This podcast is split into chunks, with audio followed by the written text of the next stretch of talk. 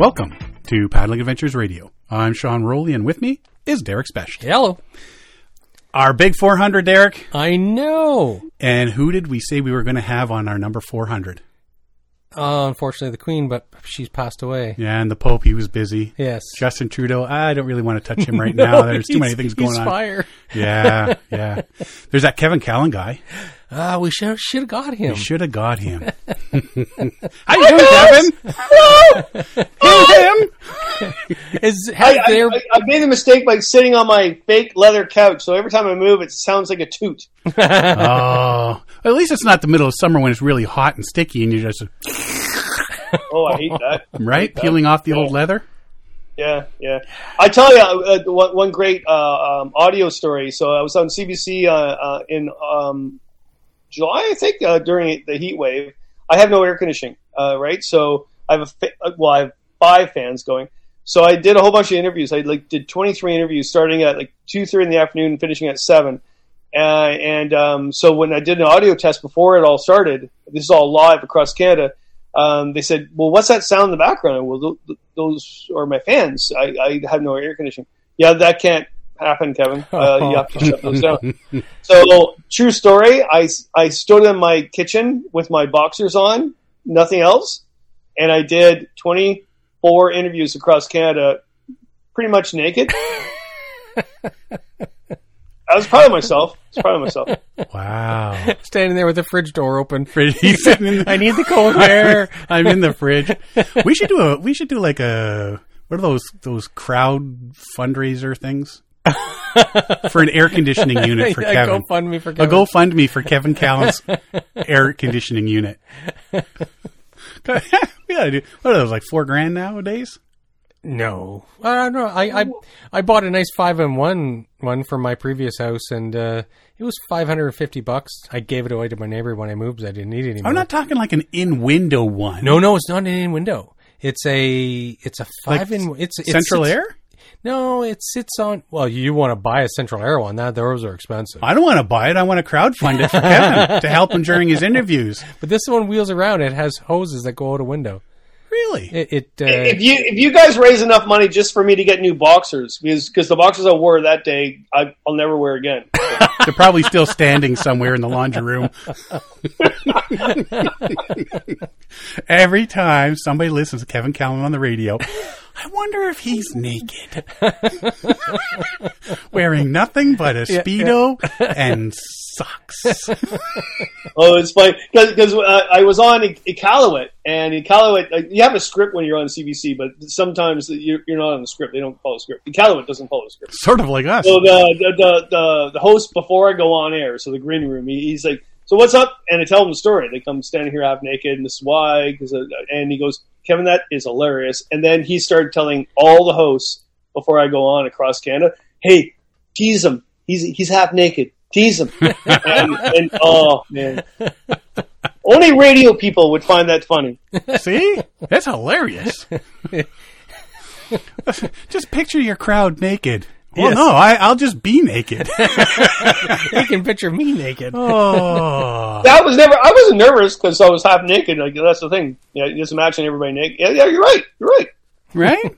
That's what we were always told. Just picture It's- everybody it's in the- radio. well, they'd picture them naked or picture them in their underwear, right? Yeah.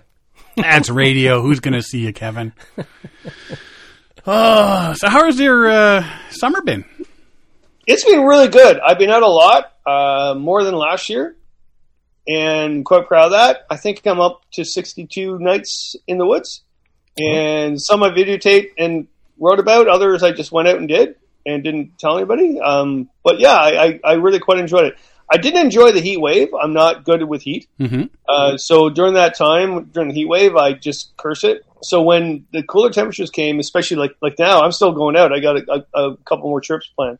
I've been going nuts, uh, uh, and I'm you know taking students out now too. So I'm out in the woods a lot with them. Right. So I'm really enjoying this time. I don't know about anybody out there, but I just don't do well with heat. So uh, yeah, but no, it's good. I, I did some really interesting trips. Uh, I started off in the spring doing the North Tea Lake in Algonquin. Now, Speedo Man, it's his fault. He was off uh, gallivanting with his wife at some tropical island, and uh, we usually go the weekend or the week, sorry, the week uh, before Mother's Day, and we always do well for trout. And then he was away, so we had to go the third week in May. I I think the week after May May two for a weekend, Right. and we did not do that well for trout, and we curse him to this day for that. it was his fault, uh, but we still had a good trip. And North Tea was good because we didn't have the winds. Like you, you know that lake because it's divorced, Divorce lake. I hear. Lake. Yep. Yeah, yeah. So we didn't get divorced. That was good. Uh, then we, um, gosh, what did I? Oh, my buddy and I did the Mississippi River. Uh, that was a that's a huge story, but I'll do it in a nutshell. So years ago, when I was writing a, a book called Paddler's Guide to an, uh, Ontario, I went to do, do this one trip that was written up in 1914. It was the first advertised canoe route in Canada by the government in, in a pamphlet in 1914, and it was the Mississippi River uh, from uh, Bon Echo Provincial Park down to the Ottawa River. So I thought, well, I'm going to do that. And this is back in 1992, I think. 19, no, 1994. I, I did that route. And uh, the first day into it, I had a landowner come up, up to me, and he had traps and signs and barbed wire, and he goes, "You can't pass. No, nobody should pass." Like the Monty Python scene. And so I found out that I guess he owned that, and I wasn't allowed to pass. I go, "Well, I'm I'm, I'm not dealing with this." So I never did that route. So that ate away uh, in my brain for years. I'm thinking, well, that doesn't make any sense. So then I looked at the research. So the Conservation Authority, the Mississippi Valley Conservation Authority, has that route on their website. The the, the tourism board has it on their website as a route. So I go, I'm going to do that route again. Um, and this is just this year. I'm, you know, I'm, I'm going to do that. And that, was a long time ago, right? Mhm. And I contacted them. I said, "Well, Kevin, you know that's great, but it's mostly day use uh, uh, use along that river that people do, and uh, we don't really promote to do the whole entire route because of landowner issues. There's a lot of land, landowners that own the portages." I went, "How did that happen?" Because in 1882, two log drivers on the Mississippi River.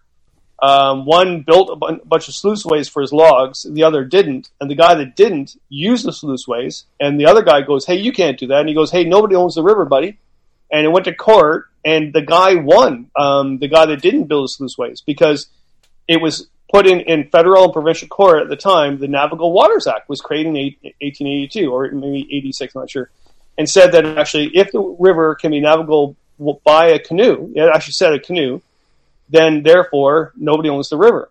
And that has steadfast for all the years. So I'm thinking, hey, there's no reason why I can't do this river. So I went to Explore Magazine that I write for. and I went, hey, I'm going to do this river for the 200 kilometer uh, route all the way from uh, to the River. And this is why. And they said, well, you, could you maybe, you know, maybe get shot? Uh, maybe some landowner will run after you with a shotgun? I went, well, Maybe. probably. They go, yeah, we'll pay you for that. We're in. yeah, we're in for that. So uh, my buddy Andy joined me, and uh, we did the river. And there are a lot of misadventures along the way. We went the beginning of June, and I, I talked to the First Nations elders, um, the Algonquin elder, actually Jane, before the trip, and I said, well, you know, pictured water. It's called pictured water. So did you call it that because of the native paintings of Bon Echo? And she goes, well, no, our peoples saw those paintings when we arrived 300 years ago, 400 years ago, and called it that because of that. So those paintings were there before we even got Wow. here. Mhm. And I went, oh, that's really cool. And she also also said we never really used the river that much because it got low uh, low water too quickly. We always used the Madawaska um, and Mattawa River. So I went, oh, really? So sure enough, beginning of June, there was supposed to be enough water. We walked the majority of that river. Andy is still not talking to me. uh, yeah, and and uh, we dealt with the landowner disputes by basically talking to the landowners, and we had no issue. We we just were kind of nice to them. I still think that whoever made that happen should never have made that happen. I mean, those landowners should never have been allowed to own that portage. Yeah. Um, and I, I get why you know there's a debate of it, and that's something that we, we you know we should talk about later. But but yeah, um, but at the same time, I just wasn't na- nasty to them. I, I, I asked permission, and they were quite nice. I think they had enough with a bunch of yahoos.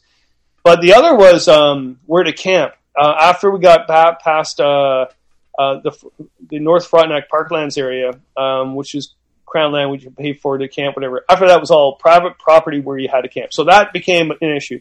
But that became really interesting. So we actually ended up camping on places where I organize. Like one night, I got an Airbnb at a treehouse. There was a treehouse. We slept in a treehouse. one right night. on. Yeah. It- yeah, it was amazing. It was incredible. Uh, one in- in- amazing night was the last night of the trip. It was a landowner that had an, an estate, and he goes, "Well, you you can camp in my woods." He was like very wealthy man that lived up the hill, and we slept in the woods uh, on, his estate. And, And he invited us quite up. the hill. oh my lord! It was an old ski hill. Oh, Oh, Wow. it was insane. Well, they, they invited us up for breakfast the next day, and we, we woke up, and I, Andy looked at me and we're, yeah, we're not doing that. We're just we're getting that we're getting out of Dodge, man. We're, we'll just say we're we're getting out of here. But yeah, uh, we we went up to his uh, estate uh, that night to have some wine and some chit chat. It was a it was a glorious adventure. it was it was yes, it was fantastic. It was actually I, I loved the trip. Uh, there were some other things that happened, like we had to change the route a bit. Um, I went back, which I didn't really write too much about. There was a, a section that we did not do because I I cal- I miscalculated time and distance, and Andy goes, Kevin, we're, we're not going to make the time and distance uh, that that you thought we would. And we got to Mississippi Lake, which was just full of cottages, boring lake, and it was 26 kilometers long. So he goes, "Do you know anybody?" So I, I contacted uh, Evan um, from uh, Instagram. Uh, he lived in the area. And I went, "Hey Evan, what are you doing today? Uh, can you pick us up and drive us around Mississippi Lake?" Is that Evan he Lefebvre? that. Yeah, yeah, Yeah. great guy, amazing guy. And so he did that out of, out of blue, and so we did that, and then um, the bottom stretch, uh, we were trying to find out a way to, to take out because it was all swamp and, and farm fields, whatever. We're supposed to stop at the um, the outfitters, uh, the Ottawa Valley Canoe and Kayak Outfitting, um, but you couldn't. So uh, so he picked us up somewhere else. But I think what we learned from that is, yes, I didn't do it, you know, the way I thought. uh, But the, the next week, to be quite honest, I went back on on a solo trip and redid those sections that we missed. Right. Just personally, that's that's that's the thing I have to do because I'm weird. But um, but it's okay to change your plans. To it is. it's okay to do that. Be flexible. Yeah, yeah. So we did that. That was a really cool trip. So then, Who- uh, whose canoe did you use? oh, stop it! No, no, You, you know, you know all about that. Who's I whose canoe? oh, In I that it was- low, low, low, low water. You know, I don't know if I could go any lower. There's a story here. I want to hear the story. I want to hear the story. Come on, Kevin. We want to hear the story. Pour yourself another beer. oh, I know that was so bad. Uh, so, so Chris, the new owner of of Novacraft, uh, I don't know if I should call him new anymore. He's been he's been The there for a few years. now, latest. yeah, the latest, and he's a good guy, and I've canoed with him before. A really good canoe tripper. Lo- I love the guy; he's great. And he lent me his new clear model, uh, um, tough stuff.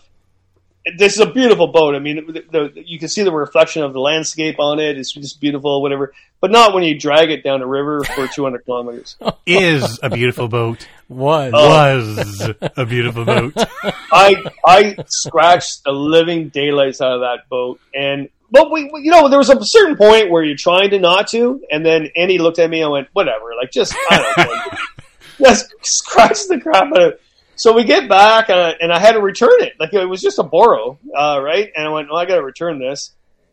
And I took my daughter with me. This is hilarious. I took my daughter, picked her up um, at Hamilton. She's going to university there, and I picked her up, thinking maybe that would help the blow. You were looking to blame it on her, weren't you? Oh yeah, no, no, Chris is not gonna He won't hit me if my daughter's here. Yeah, my daughter's here. Don't, don't, don't, don't, don't punch me. So we get there, and he was really good about it. He did. You just say, "Wow, what, what, wow," and uh, I said, "Well, this is what happened." He goes, "It's tough stuff, and you proved that it worked." I went, "Yep," and I went, "There you go, there you go, Chris. I was your your sponsor boy for making sure that this tough stuff works." Oh, that's a good one, Kevin. Yeah, you And- just stick with that. Yeah, yeah.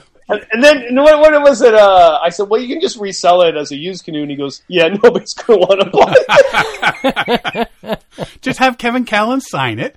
Put some clear urethane or something over it so Over it the doesn't- signature, yeah. Over the Yeah. signature. It's a Kevin Callan It's signature Kevin used Callan model. Signature model. It's the Mississippi man. model. Kevin Callan Mississippi model. Yeah, yeah. He'd get Uh, a the- fortune the guy- for it. At least twenty The, bucks. the guy that, that fixes up their canoes, he comes he comes over to have a look at it, and I, I jokingly said, "Well, you can just buff that out." And he goes, "You couldn't buff this out if you tried, Alan." Wow. At some point, it went from a new boat to ah, let's just see how much this can take. What Yeah. was what was the size of it? How long was it? It's a 16 foot. Um, it was the one uh, their clear model that they were they were testing the year before, um, and yeah, it, it, it's it's nothing new. It's just a new look, and uh, I, I got to say the look is beautiful. Until you got hold of it. well, It's a new look, all right. I, I even said so. Chris said, "Well, are there any negative points you, you would have to say after using this canoe?" It doesn't drag very well. it doesn't drag. well, this new model seems to really show the scratches well.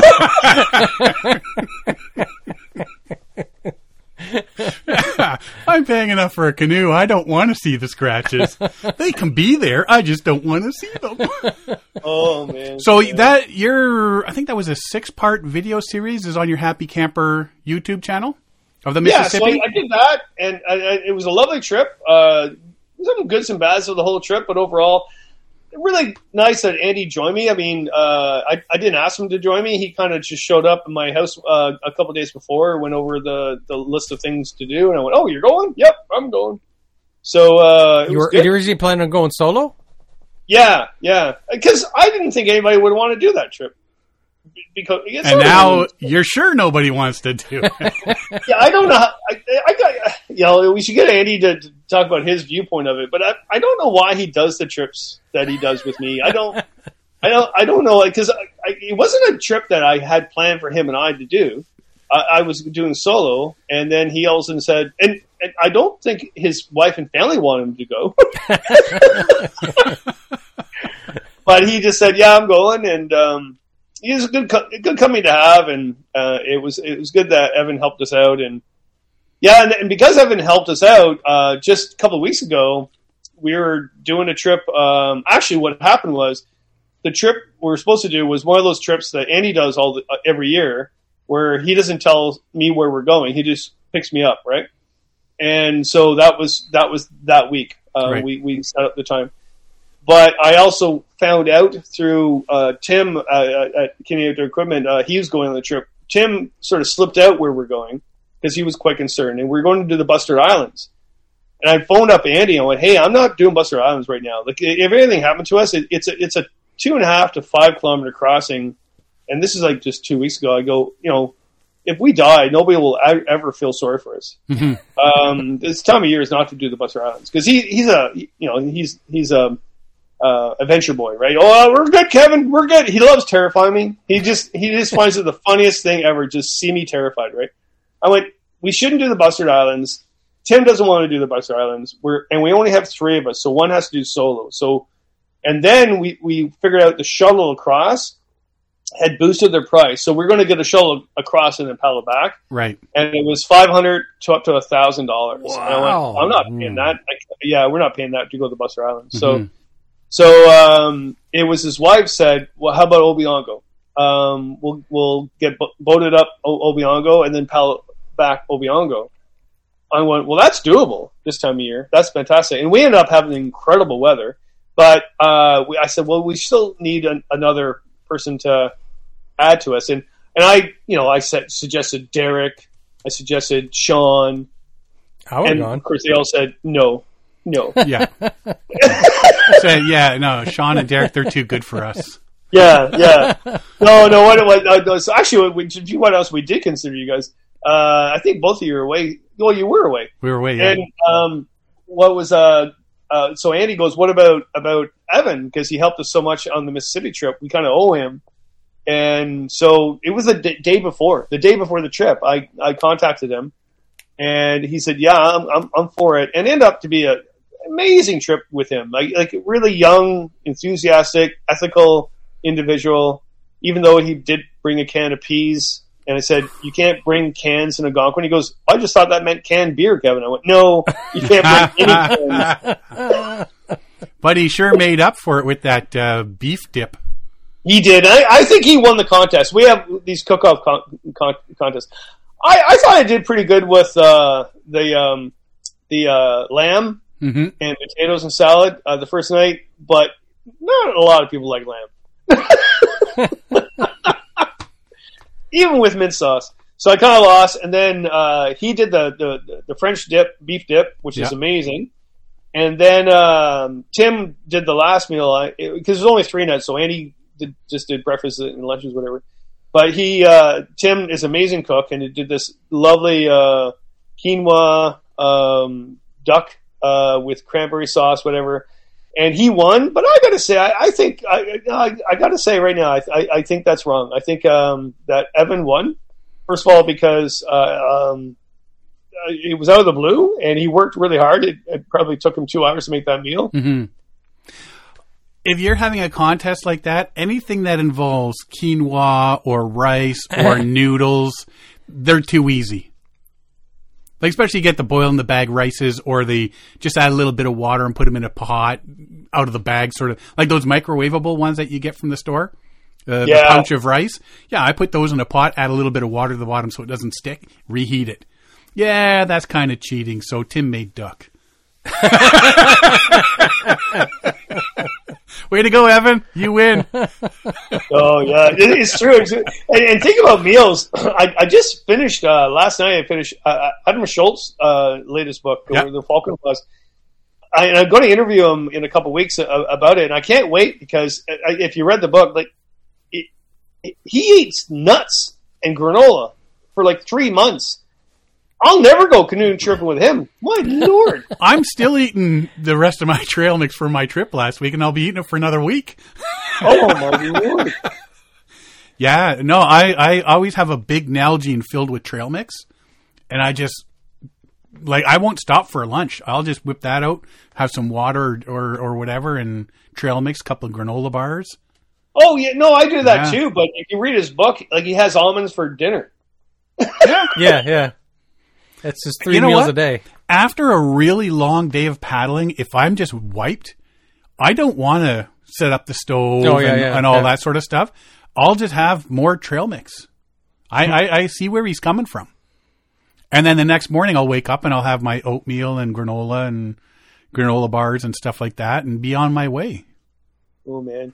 On Yeah, our, I got I got to tell you a story uh, that I um, uh, about my my, my students um, went on their canoe trip uh, last week, and um, they're from Oshawa, and this will blow you away. So they almost ran out of toilet paper. There's 20 of them, and th- there was enough toilet paper there that would last me like two seasons, right? Right? And so they had, they had a quarter left um, the night before they left, and I went, "What the hell?" What they were doing? Not all of them. There was a, a group of them. They would go to the outhouse, the, the Thunderbox on on Crab Lake in the Kawarthas, and they would layer toilet paper across oh, the old poop so they didn't have to see it. And then they would, they would poop and then layer toilet paper across. So there would roll after roll after roll of toilet paper in what that a outhouse. waste. Oh. And I went, okay, you cityites. Wow. Yeah. Uh, wow. Yeah, you never. It, it- it just one of those. One of the, you never had one of those days where, yeah, I I thought I saw everything. And then wham bam, thank you, ma'am. Yeah, yeah, so it sounds like you had some good trips this year. yeah. I also went uh, paddling on Philip Edward Island. Uh, Ray Goodwin from the UK. He always uh, did me well when I went over there to speak at the uh, um, their, their symposium, and we Mhm. did some trips. So him and his family were coming over here, and I thought, hey, it's time to pay back. So uh, I took him on a trip uh, on Philip Edward Island with his uh, partner and, and their 13 year old daughter. And I got to say, big thanks to, to Ted East. Uh, I don't know if you know him. He's outfitter um, for Killarney Outfitters. Outfitters, yeah. Known him for years. I mean, I knew him when he ran the bar in town, um, right? And yeah, he boated us out with his big boat, Cyclops. Um, boated us out to Philip Island, and then we paddled back. And and he actually even picked us up in his boat and gave us some really amazing meals uh, to go with it from his, uh, you know, even fresh from his garden. Um, he, he gave me a bottle of whiskey. It's funny. I, I, this sounds terrible, but I'm I'm getting used to people just handing me random bottles of whiskey. you know, my my life is hell. Uh, but he, he said, I've always wanted to give you a bottle of whiskey, Kevin. Here you go. So I, I, I got in and we had it. And I got back and I, I was at the liquor store the other day and I saw it. It was Dalwhinnie, um, 15 year old. It's a $146 bottle of whiskey. he gave. Wow. Wow. Yeah, yeah. I mean, I wish I knew that then when I was drinking it. I, I, I got a I got a bottle of uh, Balvenie Doublewood 12 sitting here. that's good. That's probably 80 something dollars. Yeah, Yeah. yeah. So there I'm, you go. I'm not rich. So did you guys circle Philip Edward Island, or did you just do a portion? We were going to, and then the outfitter said, "Why are you doing that? Because Collins Inlet is quite boring." And they had a good point, and and it's Crown Lands. You can do whatever you want once you're out there. So we got there, and I just did a group dynamic thing. Uh, It seemed that the family just wanted to chill, so we we, we weren't uh, doing a big hurrah trip. Uh, we just moved around. Uh, oh, let's try that campsite for a couple of nights. Let's try that campsite. We got windbound for a couple of nights one of the nicest uh, moments was um, uh, some kayakers yelled out, "Hey, happy camper!" I went, "Oh, hey, how you doing?" And it, they paddled over, and it was Tim, the previous owner of Novacraft Canoe. Oh, And he's he's retired now, so he sold off the business.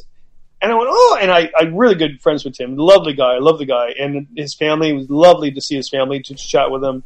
And then I started laughing. I went, "You're in kayaks?" And he goes, "Yeah, because we're on Georgian Bay. What, what's your problem?" be gone. yeah, yeah.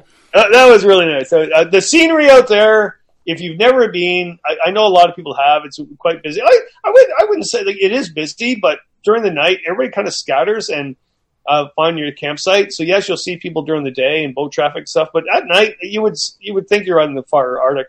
But the, the Oh, yeah. scenery was unbelievable. If you've never been, just go out to the past the foxes and, and get a campsite and spend the entire summer out there. It's amazing. The water is clear, cool, and beautiful to swim. So I was watching your videos here again on Happy Camper's YouTube channel. Was one of the islands called Fart Island? Yeah, it is, actually is called that. It's called Fart And you, Island. and you have to go. You have to go to Far Island, especially when you're tripping with a 13 year old, Right? right? Yeah, because that she was like, "Dad, are we going home yet? Dad, are we going home yet?" And I said, "Well, you know, tonight we're going to go to Far Island." Oh, okay, that sounds good. Yeah.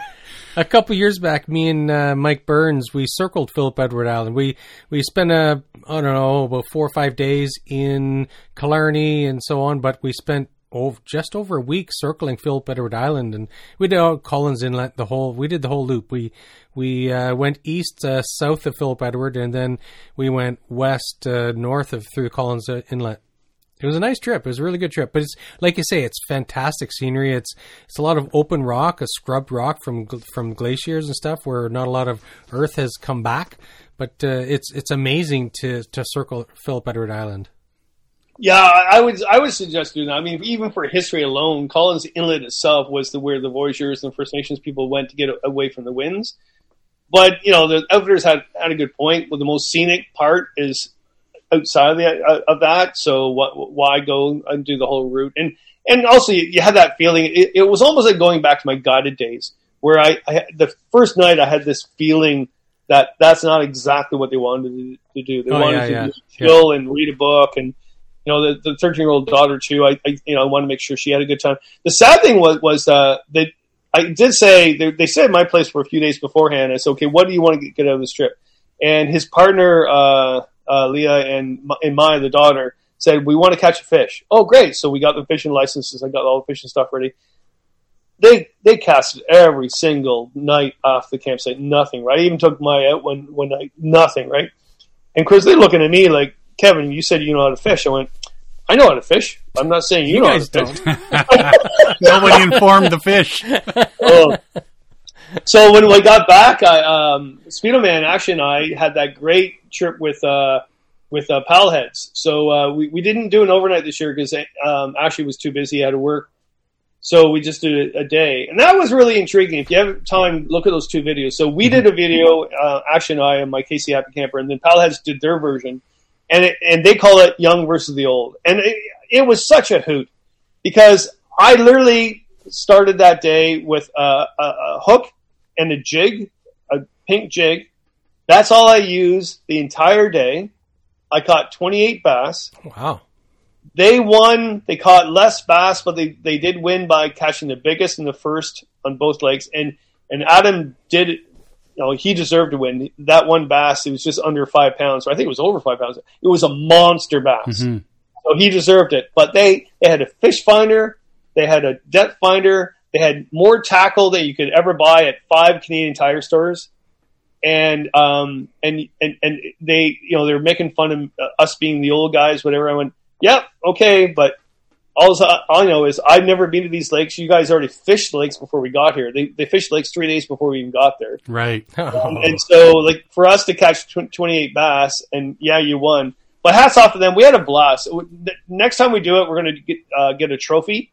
So we we created a trophy. What we thought of was the losers had to go into the corner store up by Apsley and eat the most terrible thing you can ever imagine there.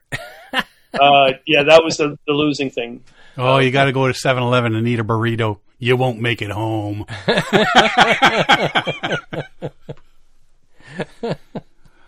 so you had a good summer then. That's what you're saying, and it's still going. Yeah, yeah, uh, yeah. I, I got a trip um, uh, actually this weekend, um, and then and then the first week in November, and then Andy and I are going out for another trip after that so, until the lake freezes, and then Yeah. we go camping. So yeah, Until, until the, the lake freezes, you're still able to get out there. yeah, yeah. I, I, I just didn't like the heat. I, I you know I, I think the listeners will will get that. I, Mhm. Yeah. There's a certain point in the summer where I just shut down. I Yeah. I, I couldn't even cut the lawn. I, I, I yeah. Yeah. Well, I don't cut the lawn because it hides the dog poop. so, Derek, you were away last week. I was. I was away. It was. Uh, I went to MacGregor Provincial Park, and it was. It was good. It was. Uh, I'll keep it brief. We don't have much time, but yeah, it was. It, I had a really good week. It was. Uh, so. I, I I'd like to go. We like to do a couple glamping trips, right? So we take the RV, and, and it was the first time. So I unwinterized it the Saturday before the trip, and I uh, re-winterized it the Sunday after the trip. So so it it did one trip this year. But yeah, it was. Uh, so we did MacGregor. We we last couple years we've gone to Sandbanks, and it's like we want to do something different, so we t- chose MacGregor. Right? Mm-hmm. Be nice. And uh, MacGregor's far enough away, so you don't want to do it for a weekend. You want to do it for a week. But yeah, so uh, yeah, we did uh, MacGregor for Thanksgiving. We uh, had a nice pork tenderloin In that new stove of yours. in that fancy new stove. yes, thank you very much. Because uh, unfortunately, the mice have gotten in the insulation in the RV uh, st- oven. So every time you turn the oven on, I- I've tried to bake it out. It's, it's it has to be uninstalled and new insulation because it just Yeah. stinks so bad. yeah, once they get in there. Yeah. So yeah, we had a nice pork tenderloin with all the fixings and stuff like that. I made bread in it, and we made chocolate chip cookies in it, and so yeah, it was great. It was uh, it, we uh, ahead of the trip, we we had been looking at the weather a couple weeks out. It's like, oh no, it's not looking good, and uh, we almost like we were we started looking for campsites elsewhere, just saying where where's the weather nice. But you look at the long range forecast, it's like, ah, you'd have to go like down south in the states somewhere to get away from this storm front. So we went anyways. We were committed, and uh, so we like the first like when we booked MacGregor, it was uh, well you do the five months ahead, wait for seven a.m. Ding, you get in right there, and and like we had a choice of two campsites. I think it was. It was booked solid for this week.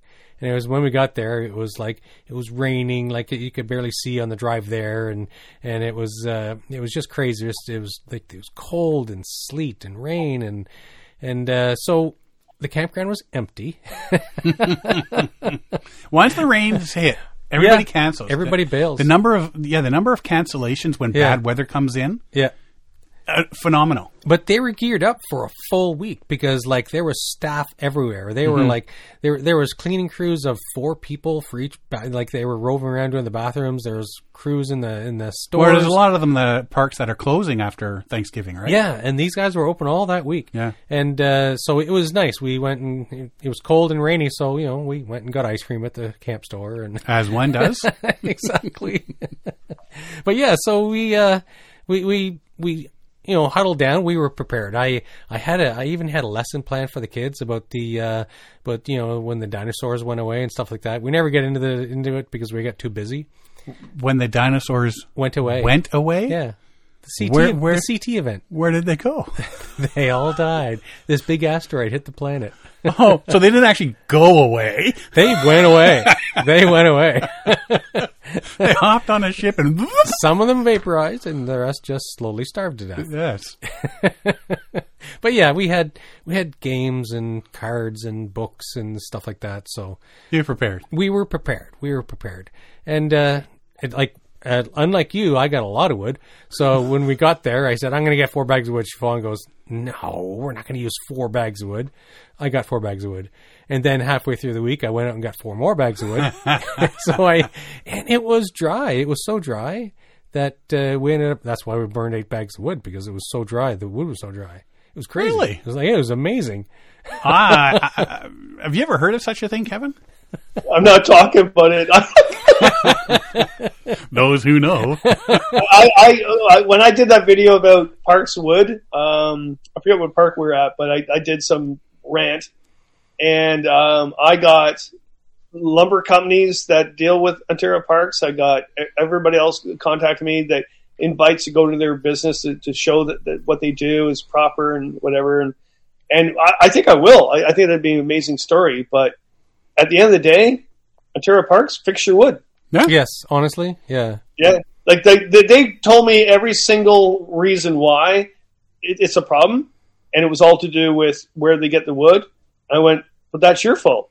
Yeah, exactly. They got to It's source it at a better location. Not your fault. It's your fault. And, and So, really, um, it, it, yeah. the, whoever they buy the wood from needs to age it properly or dry it properly, like a good season of dry, and it properly aired out. And like I don't know, don't leave it in a mud puddle and whatever, right? Like I've bought wood at Algonquin where it's covered in mud, and it, like I've gone winter camping and I had to chip off muddy ice off of the mm-hmm. logs before I could use them because it's like I'm going to put the fire out if I throw this in. So Yeah. yeah, it's it, it's been bad. Like you know, when you throw a log in, and for the first forty five minutes, it hisses and bubbles as the water b- bleeds out of it and boils out of it. It's like that's really wet wood. Yeah, that's why I once I get the fire going, I pile all the wood around, it Around it, yeah, me too. Yeah, just to dry. yeah, yeah. yeah. It, But it, but it, the, the thing is not going to rand again. But it's expensive wood too. Yeah. It's not cheap wood. it's ten bucks. and bag also, now. you're not supposed to use any other wood because of, of the beetle, which I get. Uh, Yeah. Well, that there's ways around that for sure. You buy I local. Buy uh, every park. They have some guy outside the gate selling wood. so No, it's, it's ludicrous. It's like going to uh, a pizza place, finding mold on the on the pepperoni, and saying, "Hey, there's mold on the pepperoni," and the owner saying, "Well, that's not our fault. It's the people that actually ship the pepperoni to us." exactly. Yeah. yeah, it does work that way. oh, and by the way, the pizza is going to be forty dollars, please. yes, yes, Yeah, yeah, ten, yeah, ten bucks a bag for wood now, yeah. I was and there's only like seven, eight pieces in it. It's not a lot. Like Yeah. I build one fire with one bag of wood. It's like uh, I just used a whole bag just to get the fire going. Now I'm gonna like slowly chip wood into it. There goes a second bag, and that's one night. Yeah. So, hey, So speaking of firewood here, the bags that it comes in at a provincial park. Mm-hmm. Number one, when did they stop taking them back? oh, years ago. Right, because you that used to be the thing is when you were done the wood, you hang it on your post. Yep. And they would take them back. I've had them tell me, no, no, no, we don't Yeah, take them back. They don't. But why do so many people get their panties in a knot? Yeah. Because people still do it.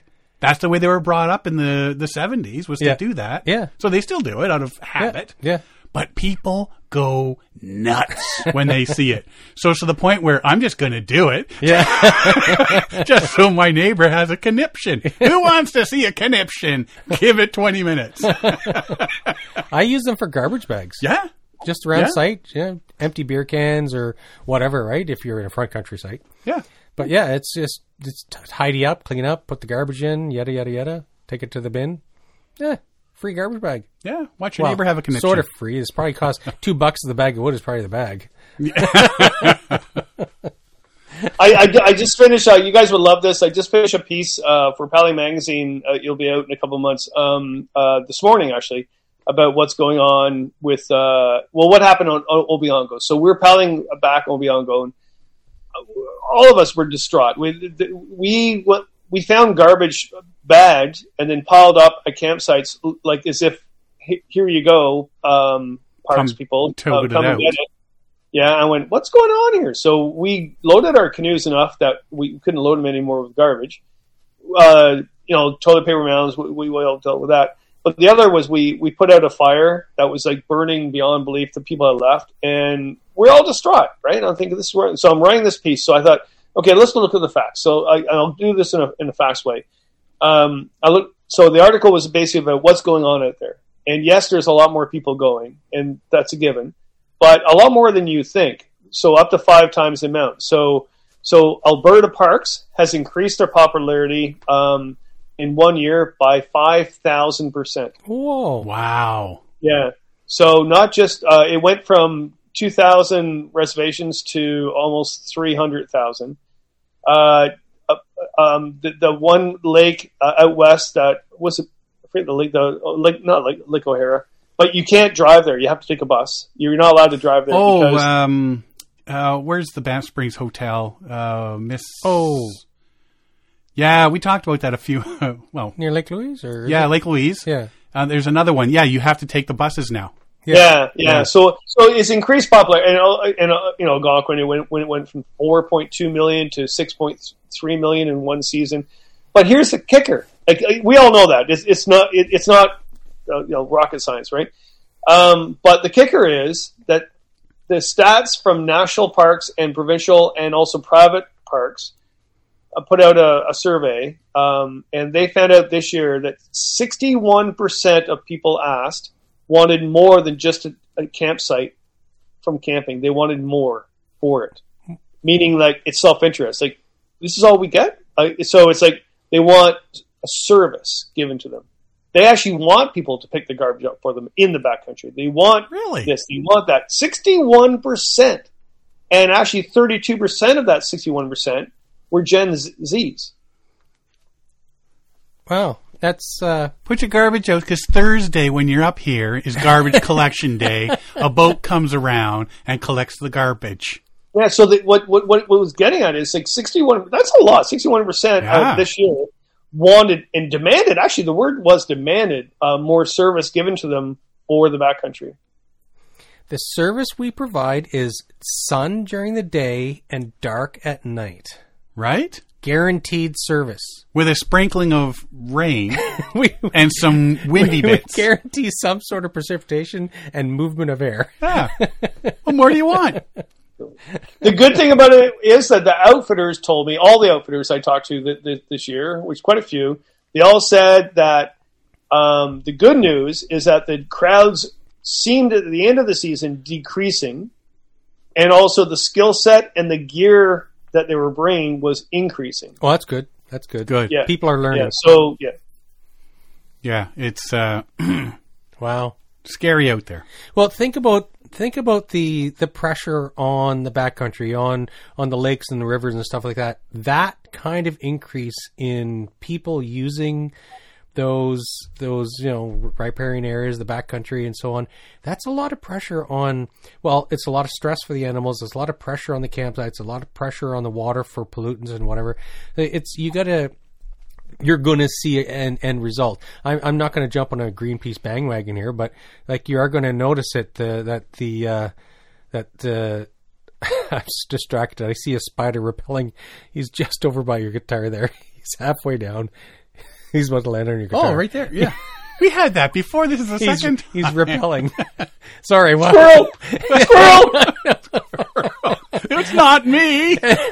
Anyways, it was a good distraction. It's the uh, Dun, I'm just dun, saying dun, it's, dun, I, dun, it's got to be a lot of pressure, especially with people who are uneducated with the backcountry. When they're like, you hear about uh, down uh, down south and some of these July Fourth uh, celebrations where I've seen pictures of uh, of beaches where people have just walked away from like Oh, coolers and chairs and umbrellas and cans and food and it's like oh what happened was there a tornado no this was a party Yeah, yeah, yeah. That that's got to stop. That's Yeah. that really has to stop. But maybe we can address that when we the garbage boat comes around on Thursdays. Thursdays.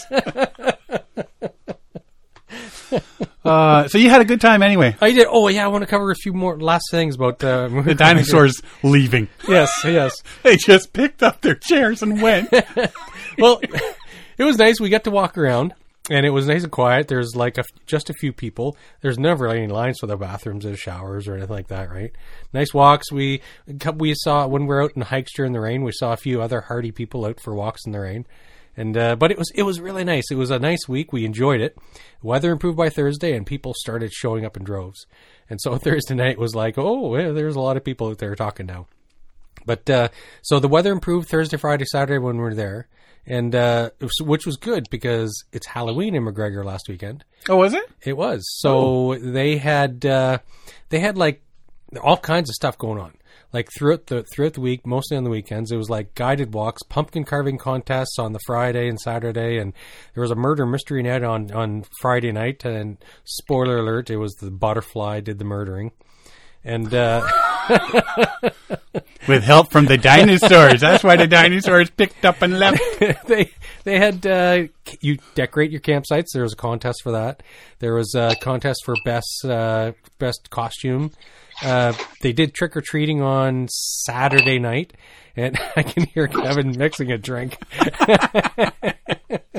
and uh, and so so it was it was it was really nice. There was no bugs. That was amazing. We we unfortunately we only saw one set sunset all week. It was it didn't rain all week, but it was cloudy except for I think it was the the Thursday night we had a sunset. So it was nice. It was freezing cold, but we got out there on the rocks and and the lake level's really low. Really crazy low. Oh, yeah? Yeah, really, really low. So, but yeah, so th- th- oh, and uh, and I wish I'd thought about this before the trip because you were up on Superior. Anyways, I know that on Superior, you take a black light, a black light flashlight, Yep. and some stones will glow. Yooperlite. Uper light. I went Yooperlite hunting, and guess what I found? Did you find some? I did not. We went to.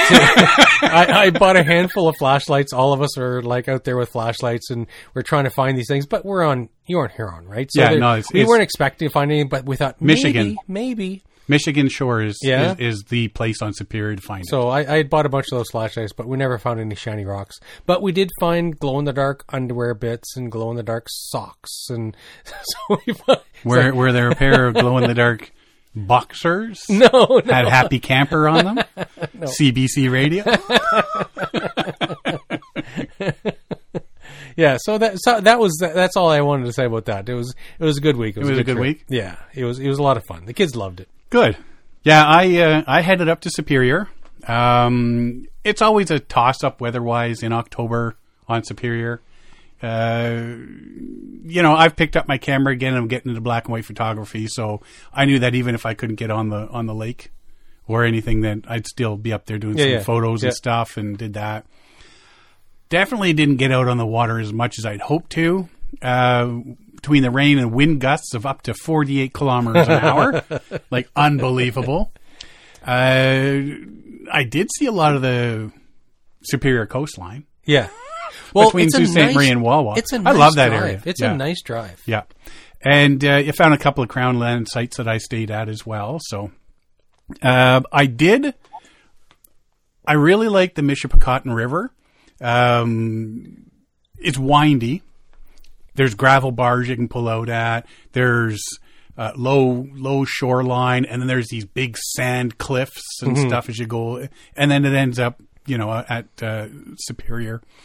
So naturally, Superior Adventures. Uh, I dealt with them, and they shuttled me up to Scott Falls Dam, and you can do a day trip from there. So they Okay. they shuttle you up there, and then you paddle down, and they're situated right at the mouth of the Michipicoten River Got it. and Lake Yep. Superior. So you end up right where your your vehicle is. So I paddled there, uh, stopped to do some photos along the way. Uh, saw at least twenty eagles. Wow, nice. There's a ton of them. Nice. Well, the salmon run is oh yeah, yeah, yeah. at yeah. the end. Yeah. There's tons of dead salmon. Yeah. Like I took a couple of pictures So it's feeding, yeah. ridiculous. So they're feeding a couple of dozen ravens, umpteen billion gulls of all kinds. Uh, saw a wolf. Oh wow. Yeah. Right on. Yeah, that was that was a highlight. Uh, shallow in a couple spots, so I do have some new scratches on my boat, but not like a certain Not Nova like- craft. Yeah, not like Kevin's. yeah, Chirp in there, Kevin. yeah. You you have to do it right, or do, don't do it at all. if you're gonna scratch it, make sure you scratch it. Is that a scratch or a gouge? There you go. What, what's when does the when does a scratch become a gouge? What thickness level? when you can see fibers breaking. uh, when I was doing my day paddle, like I say, I was dodging rain a lot during the week. Um, but I had really nice paddle until about the last hour, and then the rain started. So, eh, is what it is. Made it back to uh, Naturally Superior Adventures. Loaded up my gear. Chatted with David Wells. He's the owner. Really nice guy. Um, then uh, headed out. Had a great day of paddling.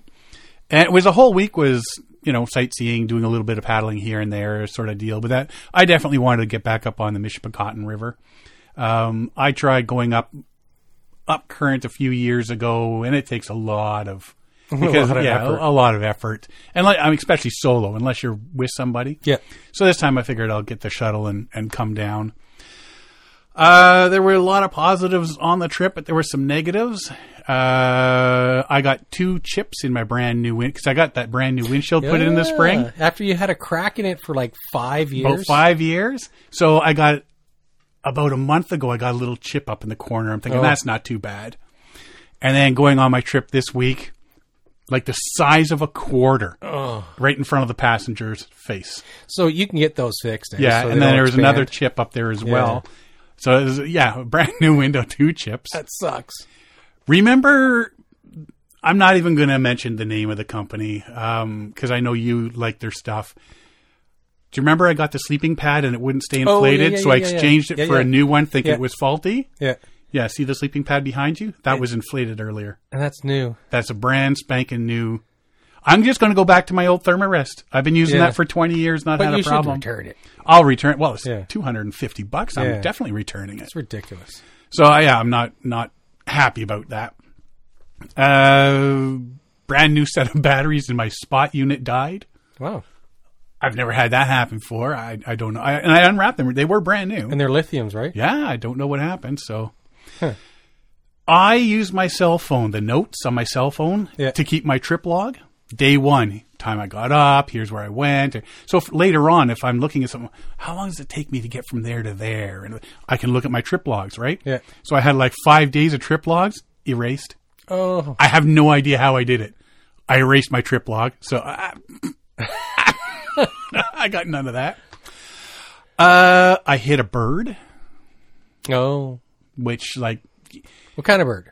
just a one of those little like sparrow type Little sparrow? birds. Aw. But he hit my windshield, then the roof rack. Then you could hear him hit the canoe. Then I think the the roof rack at the back, and then uh, you see him rolling behind me. So I wasn't too happy about that. Oh, Sean, Sean, let's go back here. Did you hit the bird first, and all the other bad things happened after? No, Oh. It wasn't a no, car- no. wasn't a This is karma the thing? bird. Yeah, it wasn't a karma thing. The bird was like halfway through the trip. Okay. And then I ended the trip by running over a squirrel dead on. like my entire tire got him. Oh. So there was no him wiggling around Yeah. or, or anything. Well, you could have swerved into a tree and saved that squirrel. I tried swerving because what had happened is he ran out in front of me Yeah. and was halfway across. So I swerved towards the ditch. Yeah. But there was another car coming. So he decided to backtrack. so did I hit him Or did he or did hit he attack my tire? He hit you. That's what I'm thinking. Yeah. That makes me feel better. I, it, I I hate hitting animals. Yeah. Like it just sends me for a loop when I hit something with my car, unless it's a person I don't like. But that's different. uh, the biggest the biggest negative of the week: provincial park issues. Oh. So on the Sunday, I checked into Agawa Bay and the campground there. I bought a bag of wood, and the girl behind the counter says, "Just one." So, yeah, I'll come back and I'll buy another bag tomorrow. So I don't know if it was partly her, partly me. Well, I know it was partly her, partly me, but forgetting the next day was Thanksgiving. Yeah. So Everything's closed on Thanksgiving. So the gate house was closed? No, no, that this no, that's a different. That's further down. That's Oh. further down the story. So this, well, this is this is their main their permit building, the visitor center at Agawa Bay Campground. Yeah. So where you check in, they sell the wood and everything Yeah. there. So I come in the next day, and they're closed. It's Thanksgiving. Yeah. No notice. No, No I- warning. you know, warning. Saying, Warning, hey, we're don't forget, tomorrow. we're closed. Get it tomorrow." now. We're not here tomorrow." right? tomorrow. So no wood that night for fire, and it was, and I'm like right on the shore of Superior, and Uh-huh. wind's just coming through. So you know, partly my fault, partly their fault. Yeah. well, whatever. Then I was spending a few nights later. Uh, a night at Rabbit Blanket Lake, and I get an electric site because that way I can charge all my batteries. Yeah. like my my uh, phone battery, I can charge my camera batteries, GoPro battery, all that sort of stuff, right?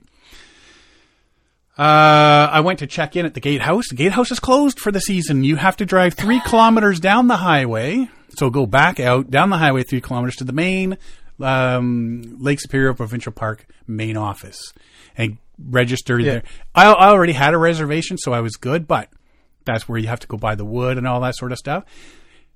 Hours are 8 a.m. till 7 p.m. I took Yeah. a picture and everything saying, yep, that's when it is. We go, and there was another couple ahead of me. So they get there. She's coming out of the office. They're closed, but it's only 4:30. They closed at four. Sign says it open till seven. They closed at four. Well, what about wood? Can't buy any. So all my stuff, like I got so much wet stuff.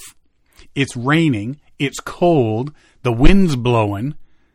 I'm like, oh, you got to be kidding me! Because I was looking for the the um, firewood to dry stuff off, right?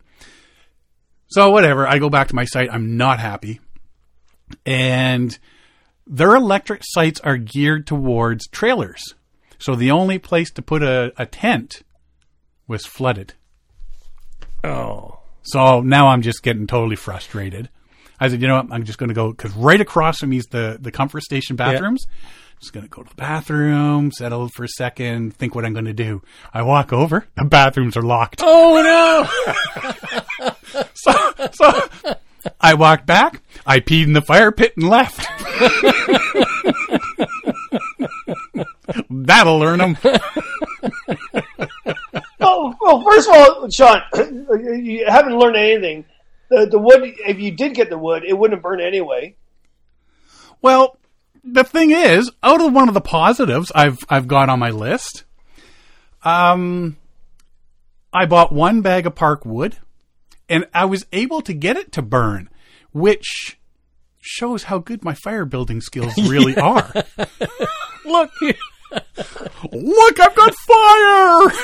What? you know what? That's what's going on. Actually, uh, the the head honcho of Ontario Parks is saying, let's get people more skilled in the outdoors. And what we'll do, this is our plan. We'll make the wood really bad, so they'll have to practice their skills to get our wood burning. we will Right? train them to start fires. well, let me tell you, I was trained. We uh, a couple years back we went to Quebec. We camped at Forillon uh, National Park, and uh, we bought a bunch of bags of wood. We are there for a couple days, and we, I think we bought like five or six bags because we were going to be there for like four days. I thought I want a fire, and uh, we we tried we tried so hard. We were burning so much paper. We we used a whole bunch of those campfires, uh, fire starters, Yeah. and I had one of those blow torch, the blowy things, and and we worked hard. And at one point, we had it burning for about twenty minutes, and it was, It was glorious. and then it went out. And when we we left, like four days later, we gave like five bags of wood to the neighbor. I said, "You want this wood? You want any money for it?" I said, "No, not worth any money." he took it. Just take this crap and we could not get that fire going. We tried hard too. Yeah. we no, I was I was surprised. The one bag that I had, um, I did manage to get um, um, the fire going, yeah. and you know, using all the little tricks that you you figure out over the billions of years you've been doing this. And then yeah, I just piled the rest of the, it around, so the outsides were at least getting Yeah. dry. So when I put them on, Oh, they would catch exactly, yeah, yeah. right, and and whatnot. so yeah, that's smart. I had one fire one night. it was awesome. um, Yeah, so so yeah, I, I, I wasn't happy about the not being able to dry all my gear out uh, as planned. Uh, but there was positives. I saw some awesome landscape. Got to paddle river. I've wanted to paddle for a couple years now. Got out of the city for a few days, which bonus anyway you look at it. And uh, yeah, it was a good trip, and totally glad I got up there. So I think that that's my last planned canoe trip of the season. Every other canoe trip for the season isn't planned yet. uh, you still with us there, Kevin? Yes, I'm, I'm thankful you're not going out anymore because the wildlife is thanking you. You've killed what two animals, Yeah. and you couldn't get a fire going. And you know, have you heard of a, a thing called gasoline? Oh, Yeah, that's what was running my truck to keep me warm.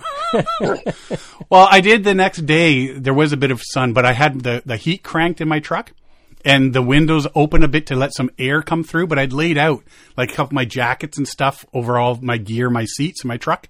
So when I was driving, stuff was starting to dry out a little bit. But uh, that's when I was on my way over to Michigan, so it looked like I was smuggling stuff or something. I don't know.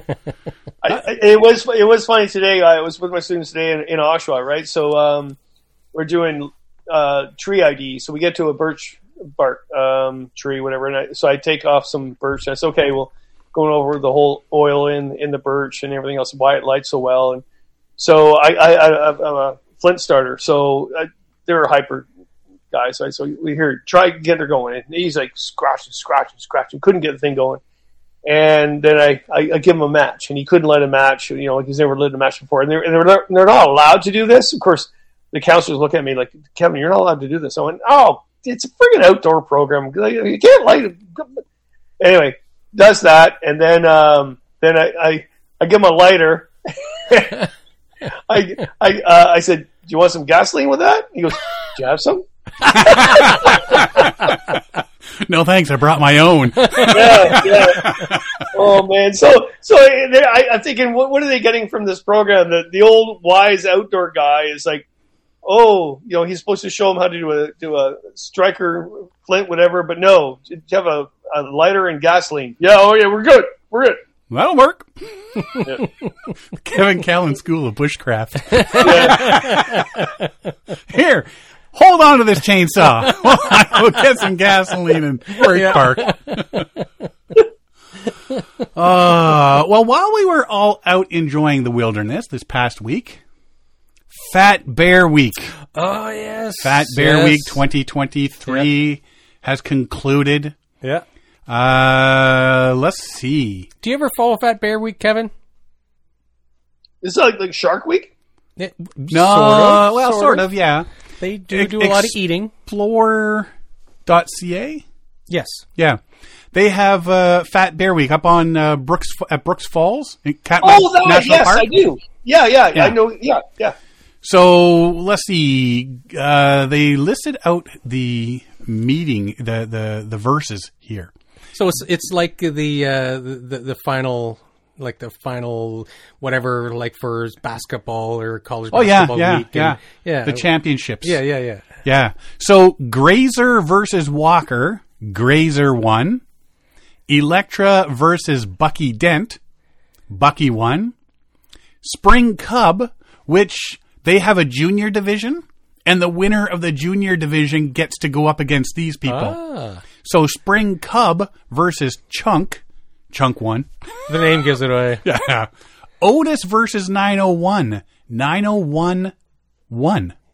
Otis Otis is- Otis is the one he's he's old. They've been worried about him. so he's had some health yeah, issues. he's had some health year and- issues. yeah, He he he came out late this year, so yeah.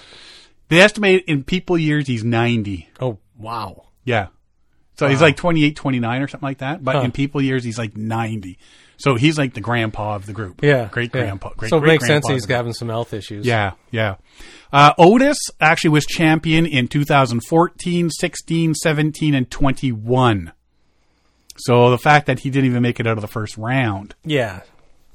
Yeah. Uh, 747 versus Grazer. Grazer won. 747 was champion in 2020 and 2022. Gone. Yeah. Bucky Dent versus Holly. Holly won, and Holly was champion in 2019. So, so far, only one previous champion moved on. Chunk versus 901, Chunk won. Grazer versus Holly, Grazer won. So the two biggest bears are Chunk and Grazer. And the final is The champion of Fat Bear Week 2023 is Grazer. Grazer beat Chunk in the final. Yeah, Grazer's a large adult female introduced to Brooks, Brooks River as a cub in 2005. So she's She's she's almost 20 years old. yeah. Uh, become one of the best anglers at Brooks River. She fishes day and night before, during, and after the salmon spawn. So there's no stopping for her. Yeah. Like she starts She's and on. she's just full on Yeah. going. I, I love her to bits. I love her to bits. Right? It- it's exactly what I, I'm like. She's cuddly looking too. Oh, me too as well. In her description, they put blonde ears. Oh, did they? She's a, she's a lighter color bear, Yeah. but her ears are really like light. blonde. yeah. Like, yeah, Eh, whatever. if you're into that sort of thing. Uh, a particularly defensive mother who has raised two litters of cubs. She's apparently been known to go after bigger adult males Ah. in defense of her cubs. Yeah. And she's developed a reputation at the river where other bears see her and just steer clear. nope, not her. Not today. I, I think I dated her. I knew her sister. so just for those who are curious about how the uh, how the championship works, it's uh, it's not like there's a they're way off or anything. So it's when when they put each uh, player up against each other. For example, Grazer versus Walker, they uh, they have series of videos and photos, and people vote online who they think is the the largest or most well-rounded bear. Fat. So it, it it does come down to voting. And what year was it? There was controversy. They thought Last year. was it last year? oh, year? last year there was controversy in the polls because they were people were fudging the numbers when they were voting or there, voting multiple. Times. There were multiple voting, Yeah. and they had people campaigning on the in the background Yeah. to make a favorite bear win. And, but they figured it out in time that yeah. the the the actual results. Were So proper- in the proper. end, it's a, still a little bit arbitrary, but it, it, it is is based on opinion. In my opinion, that bear is very, very well rounded. yes, round is a shape. uh, but it was like thirty-seven thousand to hundred and six thousand or something like that. In the final? In the final, Wow, that's a big yeah, difference. she. Yeah, So it's a clear win. it was a clear win. It wasn't stolen. Yeah. it wasn't a stolen win. there will be no recount. No. There will be no storming of any explorer buildings. uh, so, way to go, Grazer. Yes. See, see if that's not your first Should win. be a future championship winner. She's going to win in upcoming years. Multiple championships, She's got 10 years before she becomes Otis's age. right? So she's going to have at least five in there. Yeah. There you go. This is what we've been uh, relegated to, Kevin. Well, you know, we don't do sports analysis. we do fat bear. So here analysis. comes that fat bear. Look at that. Grazer. Oh, look at Grazer's there. Walker's coming. right up the side. They're chasing that salmon down the river. Oh, it's over the falls. Oh, she fell. It's it's funny though to watch them on the falls because at the, what's the falls called? Brooks Falls. Brooks Falls. So at Brooks Falls, I've seen videos of them. The bear just stands on the top of the falls, opens the mouth, and waits for the fish to go in the mouth. They Yeah. just like, ah. and the fish go, here we go, upriver. Whoops. I'm fat. I'm lazy. In here now. Come on, fish. Right here. Right here. Right in the catcher's mitt. yes. There you go. Oh, it's awesome. Um, but with all that fun and excitement about bears, Yes. Kevin, let's chit chat about something not so nice that happened. Uh, the grizzly bear attack in Banff. oh yeah, brutal. Um, I, uh, yeah, so I was on a canoe trip uh, Um, and I got back, and it was my colleagues that told me about it uh, when I went to work the next day, and they thought I knew about it. I went, "Well, I, sorry, I didn't listen to the news." And wow, uh, it was brutal. There was um, uh, two people really well experienced in the wilderness. Uh, they did everything right. I think that was the saddest part about it. They hung their food. They had bear uh, sprays. They had inReach. Pro, uh, they were communicating back and forth to people. They were experienced, and then all of a sudden, a bear killed them both, and then their dog as well. So I didn't know about that. So they told me this at work on the morning, and then by the time I got home around three, I got I checked my email, and I work for CBC Radio. So they said, "Hey, Kevin, did you hear?" And I went, yeah, I just heard about it. I didn't know anything about it. Uh, can you be on tomorrow and uh, do some interviews about it? And I went, whoa, okay, why? Uh, and why me? And they're like, well, people are terrified to go out there uh, after this. So I, I spent three days doing interviews um, uh, constantly. I, I, don't know how many interviews I did, but how I like, let, let, us put this into the people who are listening. How would you, if you had that job, how would you actually do that job? because the people just died. Mm-hmm. You, you, don't know much about it because you just arrived from a canoe trip. You don't know m- much about the history about what happened, except what was on the news, and except they were experienced, and you felt bad for them. So, two things that happened during the interview, um, and I'm talking 20 interviews live across coast to coast, from Halifax to Iqaluit, whatever. And I, I said, so that every host, it, it was scripted, right? So, um, but they always go off script. Mm-hmm. So they always want me to tell a bear story or whatever. But anyway, I, I kept to, I kept focused, which was I, I find really interesting for you guys. I kept focused. oh my lord! It wasn't. And the reason why I kept focused is uh, there was people that died, uh, people that actually cherished the wilderness uh, and loved going out tripping. They did everything right, and also I wasn't there. I didn't know what happened, but um, I had to put the things together and thought, okay, let's let's be at least logical about it. So first thing I said, okay, well, I feel terrible for the people that died and their family members. It's a terrible way to go. Then I also said, I'm also terrified to be going out in the woods right now after hearing the news, which is one thing I should never have said. I mean, I'm I'm the happy camper. Hey, let's go. Like, blah, blah, blah, but I got to say, um, any normal person would be terrified to go out in the woods when they hear a grizzly bear in Banff. The, the, that there was never a predaceous bear for decades uh, in that park. All of a sudden, this bear came in, and I got to tell you, it was a predaceous bear. So we'll get into the de- details I know about what happened. Um, that that did that. It was terrifying, and I I would be terrified to go in the woods. But my job was is to make sure people were terrified. If you look at the stats uh, about yeah, for Algonquin Park, for example, uh, the park opened in 1893. There has only been two predaceous bear incidences since then, which are horrible. I mean, if you look at those stories, they're horrible. What mm-hmm. happened, right? Bates Island and the, the three boys uh, uh, uh, near the Petawawa River, like horrible. But the numbers, yeah, you're more likely to get hit by a car on the way to Algonquin than you would be a predaceous bear. Right. But so I said, but I, I did say I am terrified about about going out. However, let's look at the stats. And at the end of it, though, I said, and I think that people would be so disheartened that we are not going out because of what happened to them. Because they were lovers of the wilderness. They did amazing trips. You looked at their the history of trips they did; they were incredible.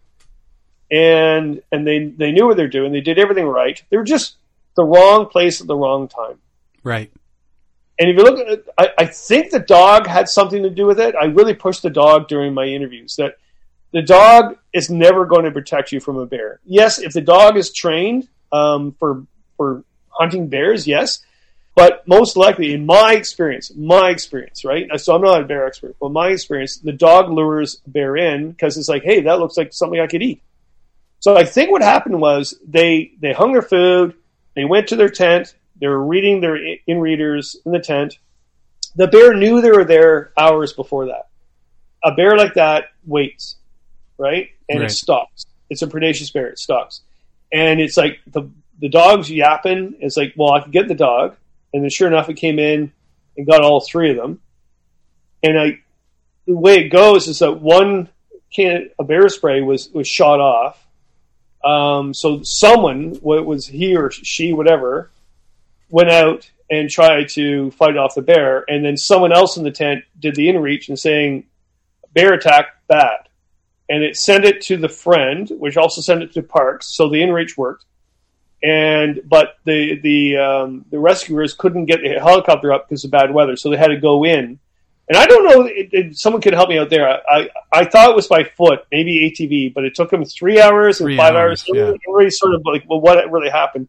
But they, they couldn't get the helicopter up. By the time they got there, sure enough, they're all dead. The dog and the two people were, de- were dead. And the bear was still on the carcasses. Now, the, the media didn't say this, but I can tell you right now, that bear was on the carcass because it was like a predaceous bear. It's like, that's not food. And you don't go near a grizzly or, or a black bear when, when it's on the carcass, right? And sure enough, they were there and they attacked them and they shot it. Some people said that the bear shouldn't have been shot. Well, you weren't there, uh, right? You weren't there as a, a, a and I, hearts go out to the um, rescuers.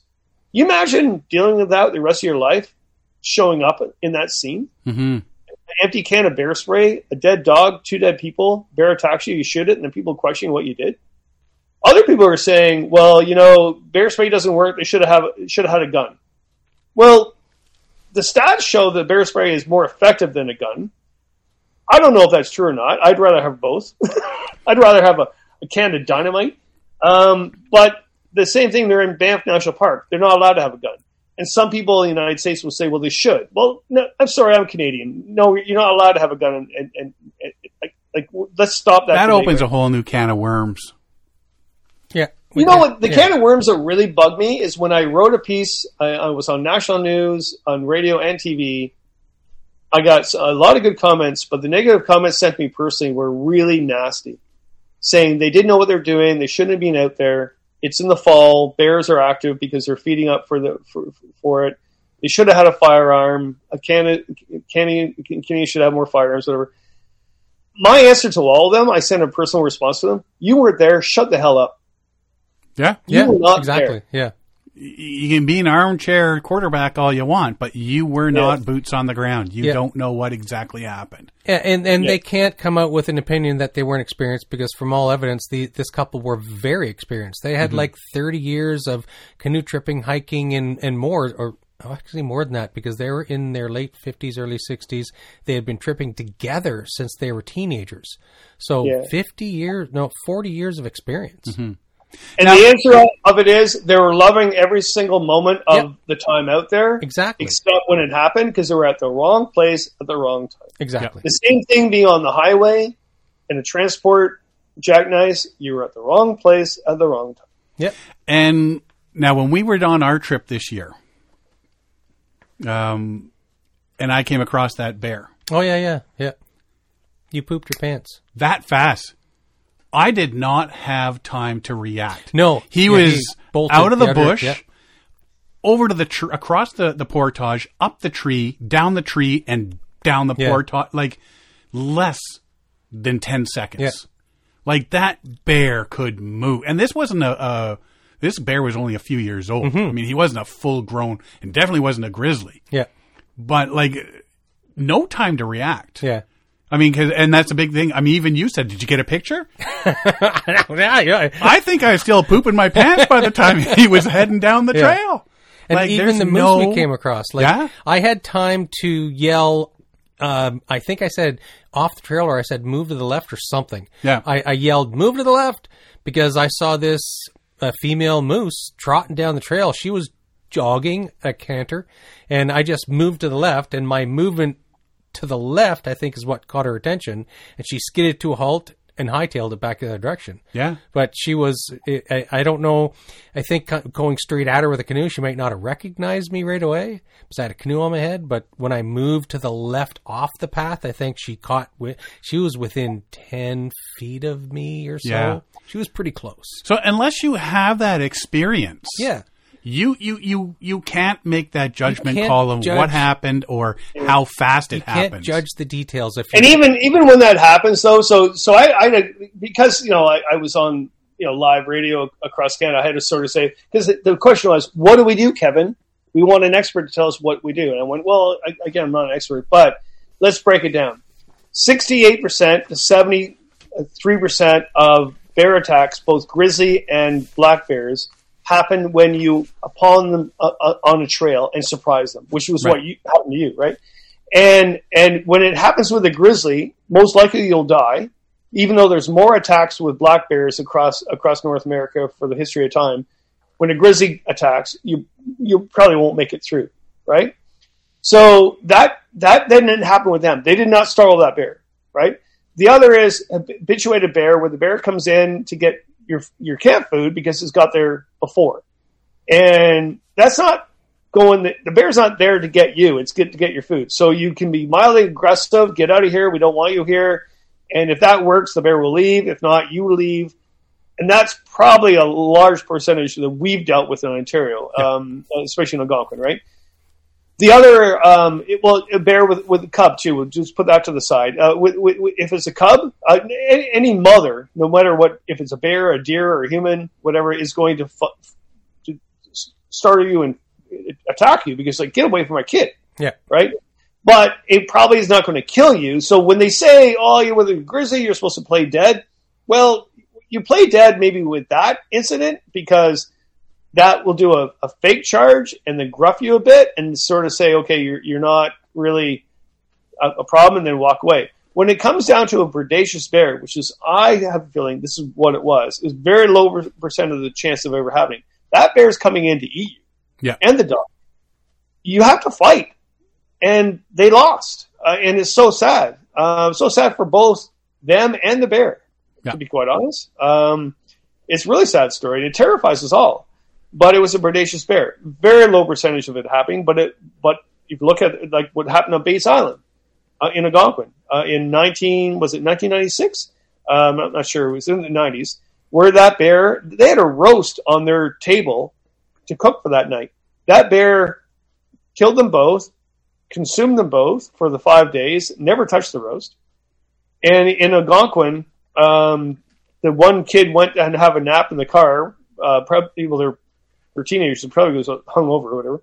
And then the other three guys went out fishing on the trout stream, and the bear killed them both and went to consume all three of them. Mm-hmm. And so, but that park has been open since 1893. One million people go there per year. So, should you not go camping anymore? Yeah, that that's that's the thing is It's hard to put statistics and logic into it when you have emotions and feeling, yeah. right? Yeah. But true, it's and I, when every time I go camping, every time I enter the backcountry, I I rely on the statistics. It's like I'm not going to worry about it. I'm not going to concern myself about it. If it happens, I have nothing to worry about because I'm gone anyways. But in the meantime, I'm going to enjoy it and whatever. It's it, I have to rely on the statistics. Yeah. Yeah, you know what? I mean, maybe this is a, a wake up call to people that start being a bit lax in their Lax in their cleanliness of the campsite, yeah. trying to feed animals. I don't know what you're thinking when you do that. Oh, it's just a squirrel. It's like, yeah, well, that leads to a lot of different things. Yeah. But that's the most terrifying uh, uh, uh, event about this case study that I had a hard time dealing with uh, during the interviews. They did everything right. They did They everything right. Yes. right, Yeah. They hung their food. So people would go back to me and say, "Well, Kevin, they did everything right, and it still happened. It was a They, predaceous they shot a whole can of bear spray." So people say, "Well, ca- bear, bear spray doesn't doesn't work then." Well, it didn't work then because it was a grizzly bear that wanted some food before it, it went, you know, uh, in, Yep. in, in the den for the winter. the bear had intent. Yeah. Yeah. And I've seen videos of bears pulling apart a, a beehive many times. And the bears are just ignoring the bee stings to its snout and face. They rub their face, rub their face, but keep digging at the bees. They ha- the, the bears have intent. So usually if the bear is, is well fed, it has no interest, it has no cubs to protect, it's going to run away. It says, hey, no, you're not worth my trouble. But this one had evidence that it wasn't eating well, had low fat, had bad teeth. So it was it was looking for opportunities for food, and so this one was a predaceous bear, and that's what it takes. It some reason maybe it couldn't eat properly, it couldn't catch something, it wasn't fast enough, it was elderly, so it looked for opportunities, so it became predaceous, Yeah. and that's I- I- rare. it doesn't happen a lot. Yeah, I, I'm trying to think of the word macabre. I, I think it was macabre. So when that ha- Bates uh, Bates Island incident happened, I was working for uh, Parks at the time, um, and I knew exactly what happened. I knew the the OPP officer that shot the thing. Uh, they weren't supposed to shoot the bear. Uh, they didn't even know what happened. They were going over the island to see what happened. And all of a sudden, there's a bear on these bodies, and he shot and shot and shot, reloaded, shot, shot, shot. Um, and the the park superintendent, no, park naturalist at the time, I forget his name, really famous person too. I should know his name. Shoot, he was on Global News, and this is years ago, and he said, "Sounds macabre, but the bear was doing what the bear does." Yeah, hmm it's yeah, exactly. Sorry, like it's it's not a villain. It's not Friday the Thirteenth. You know, the Fre- Freddy. Oh, yeah, the Freddy. It wasn't you know was an evil bear, but it happens. Yeah. When you guys go to work and travel the highway, you know, you guys do that for your work, right? Yeah. Um, you, you know that any instant something could happen, you're oh, done. Oh yeah, Oh yeah. Yeah. Yeah. So you still do it. Yeah. yeah. You put your you get your guard up. You watch out for the crazy drivers. You know where the crazy drivers are going to show up. Is there certain key points like outside the Tim Hortons? Some whack job's going to try to do something stupid. So you are prepared. You think about the route into work, and but so you need to do the same thing where you're going into Algonquin. Keep your keep your keep alert. Keep alert. Be Yeah. aware of your surroundings. But I, I think you're right. Wrong place, wrong time. Yeah, yeah. Yeah, That's all yeah. came down You to. know, I, I have I, I had a weird nightmare the night, other night too, though too, and I don't know why I'm even telling you this, uh, but I want to know what books they were reading when it happened. Oh yeah. I'm now I'm curious. Why? Why are you curious? You don't read. I read. I want their books on my shelf. Oh, well, you, you think, know you think about it. They, they're in they're in their tent. They had a lovely day. They did everything proper. They're all comfy, cozy with the dog, and they're reading their e-readers. And then the bear was waiting for them for the right moment. They come in, and it all happens. I'm really weird. I get this, but I want to know what books they're reading. Hmm. I don't. I don't think we're allowed to ask. I don't know. How would you go about asking that question? I would never ask that question Right. to the. No. Yeah, yeah, no. Hi, this is Kevin. I wonder if you could just help me out with something here. so, if, if you got their e-readers, can you just tell me what pages? But it is it is a sad situation. It's, yeah. un- it's unfortunate. And it's and, not uh, going to stop me from going backcountry. No, and it won't stop me. um, hopefully it doesn't stop other people because they wouldn't want it. No, Yeah. exactly. Yeah. Uh, this is our 400th episode, and Kevin Callan's on it, and it's going long as per usual. So we'll just keep it going some more. 400 episodes. Yes. Uh, this coming February will be eight years. Wow. Really? Yeah. Eight years. Cheers to that, guys. Cheers. Cheers, buddy. Cheers. Woo! There you go. and, and good, good to you. Like really, that's fantastic. Like that's amazing. Statistically, when are we supposed to get divorced? It's like at the seven to nine year mark. I don't know. Uh, li- listening to you guys banter, you were divorced long ago. Um, over 400 episodes here. I was just going through some things. Some of my favorite: West Hansen, the Arctic Cowboys. Oh yeah, yeah. They just yeah. finished first human powered crossing uh, through the Northwest Passage. Uh, Cyril Derreumaux, he paddled from California to Hawaii, and he's gearing up to paddle from the Canary Islands to Barbados in 2024. Some of these people they got to be a little bit crazy, eh? Uh, Frank Wolf, I like talking to Frank Wolf, and I was happy to meet him at Canoecopia this year. Oh yes, I He remember- does yeah. these long expeditions and stuff like that, and he always has this great, demented sense of humor. Like Yes, I, yeah. I think I would love to, to, to trip with him because Yeah.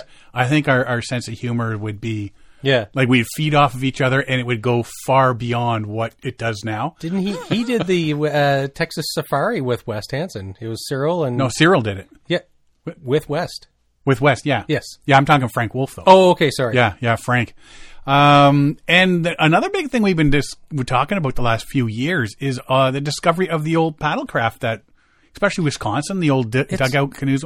I was always an archaeology fan. they're so. more aware of how to find these things now. I Oh, think Derek, if I hear one more podcast about the friggin' canoes they find,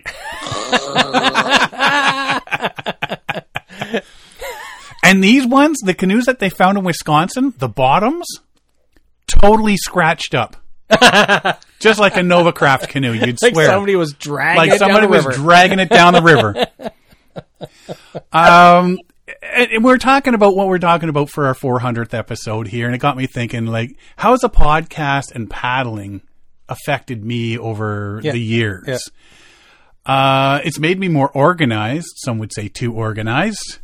Um, you know, when I get the, the nickname dossier.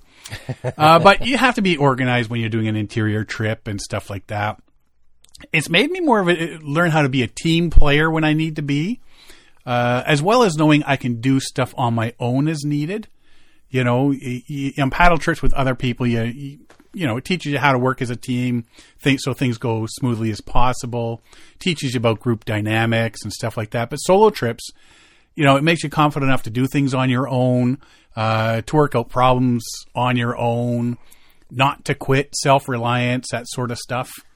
So doing that over the years and, and learning different tips and tricks from talking to people, Yeah. you know, that that's really helped. Uh, it's taught me that even though I'd love to go on these big expeditions, it's almost as fun just watching the other guys do it. Oh, so we're living vicariously Yeah. through them. It's it's a lot safer, warmer. Yeah, More yeah, comfortable. especially now.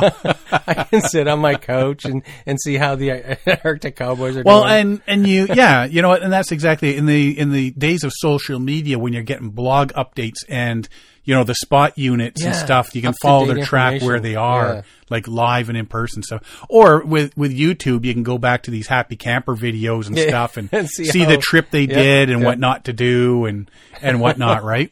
the best way you discover the best way to drag a canoe down a river. right? Yeah. uh, it's made me realize that not everybody does things the same way. It's not all cookie cutter out there. No. Uh, you know, like like breakfasts on a trip. I'm a grab an oatmeal and a granola bar and I'm gone sort of guy. Mm-hmm. Where other people I know are let's get the eggs and the bacon and the Yeah, pancakes absolutely. and, and all that going. Do you hang a food bag or not? Yep. Uh, Tarp go inside the tent or outside the tent. Greenland paddle or just recreational Sport Yeah. right paddle. Uh, just because we do something one way doesn't mean it's the only way. That's that's a big thing to learn. Mm-hmm. You know, when you're out there. Yeah, you know, I think that's important to be flexible. Like you, you, if you become hard and fast in your habits and and you don't realize that your habits are wrong, then you just keep forcing yourself. You have to be, you have to be flexible. You have to think, you know what? There's always a better way to do something. Yeah. Uh, there's so many different, and this is what we've learned, especially uh, uh, through the podcast, is there's so many different ways to get out on the water. Canoes, kayaks, stand-up paddleboards, rafts, coracles, pack rafts, dragon boats, snake boats, and It's like yeah. it's phenomenal the amount of different paddle craft around the world. Well, you know, well, uh, what was it last week? Uh, There's one that I just I didn't even know it existed. It's the one where you you, paddle it like you're paddling a surfboard, but it's a kayak type thing. Oh, the belly yakking. Belly yakking. Yeah, it's yeah. like well, how have I never ever Right? heard of that? So there's all these things you learn about that you're like, well, that's just weird. Why are you doing that? yeah. uh, and the types of paddlecraft are variable as well from, you know, canoe to kayak designs and standard boats, inflatable. Like all that's changing. Like the I technology is changing so much. And what people use paddlecraft for. You know, are you just a family at the beach, leisure time? Yep. Are you doing canoe tripping? Are you doing exploration? Adrenaline junkies? Are you racing? But more and more people are getting on the water. Yes. You know, A lot more. I remember when we first started doing this. I think Kevin and we were talking about it way, way, way back in the day, almost eight years ago. That they were saying canoeing is dying, but I don't think it has. Yeah, no, I, I remember that. I remember in Peterborough, especially when I uh, moved here, uh, the Peterborough Canoe Club. We used to have a, a, a big symposium here, and we did a bunch of things. And then a bunch of the people say, "Well, this whole canoeing thing is is dead. Uh, the kayaking is overpowering everything. You know, we're we're done. We're done." I went, "Okay, um, I I'm not going to quit the club because we're dying. Like, uh, just because nobody's watching Star Trek anymore doesn't mean to say we, we we're not Trekkies. hmm Yeah, that's just weird. I said that. Okay, It's the wars, baby. That's weird it's the wars. uh, but no, it, um, it, it's increased uh, in popularity, and we can say that there's always a fad, like stand up boarding, kayaking, whatever. Oh, it's just a fad, and maybe it is. Maybe canoeing is a fad, but going outdoors in whatever fashion, whether it's an ATV or motorboat or stand up board or backpacking or or uh, a, a canoeing or kayaking, it's it's not a fad to go outdoors. People know that more now than ever. That that Right. it's it, it, you're in your solace. You're in your peaceful place, right? You're reconnecting with where we're born from, wilderness. So all the ways we do that is maybe a fad. Uh, I prefer the fad of canoeing because that's Mhm. my preference. I'm not. I don't knock on all the others, but um, but yeah, I, I don't. I don't think going out in the wilderness is a fad. No. No, and all as well, people are learning to adapt different ways to paddle. I mean, we we talked about the adaptive paddling. Uh, the one when you, if you're Missing an arm. missing an or- arm, they've got that paddle that can connect and Yeah. and all that stuff. And um, they have the special docks for for disabled people, so they get out of the wheelchair into a kayak Yeah. and then they can launch themselves. So people are, are doing a lot of that now as well. Uh, like say, growing up in the seventies and eighties, you wouldn't think anything like that.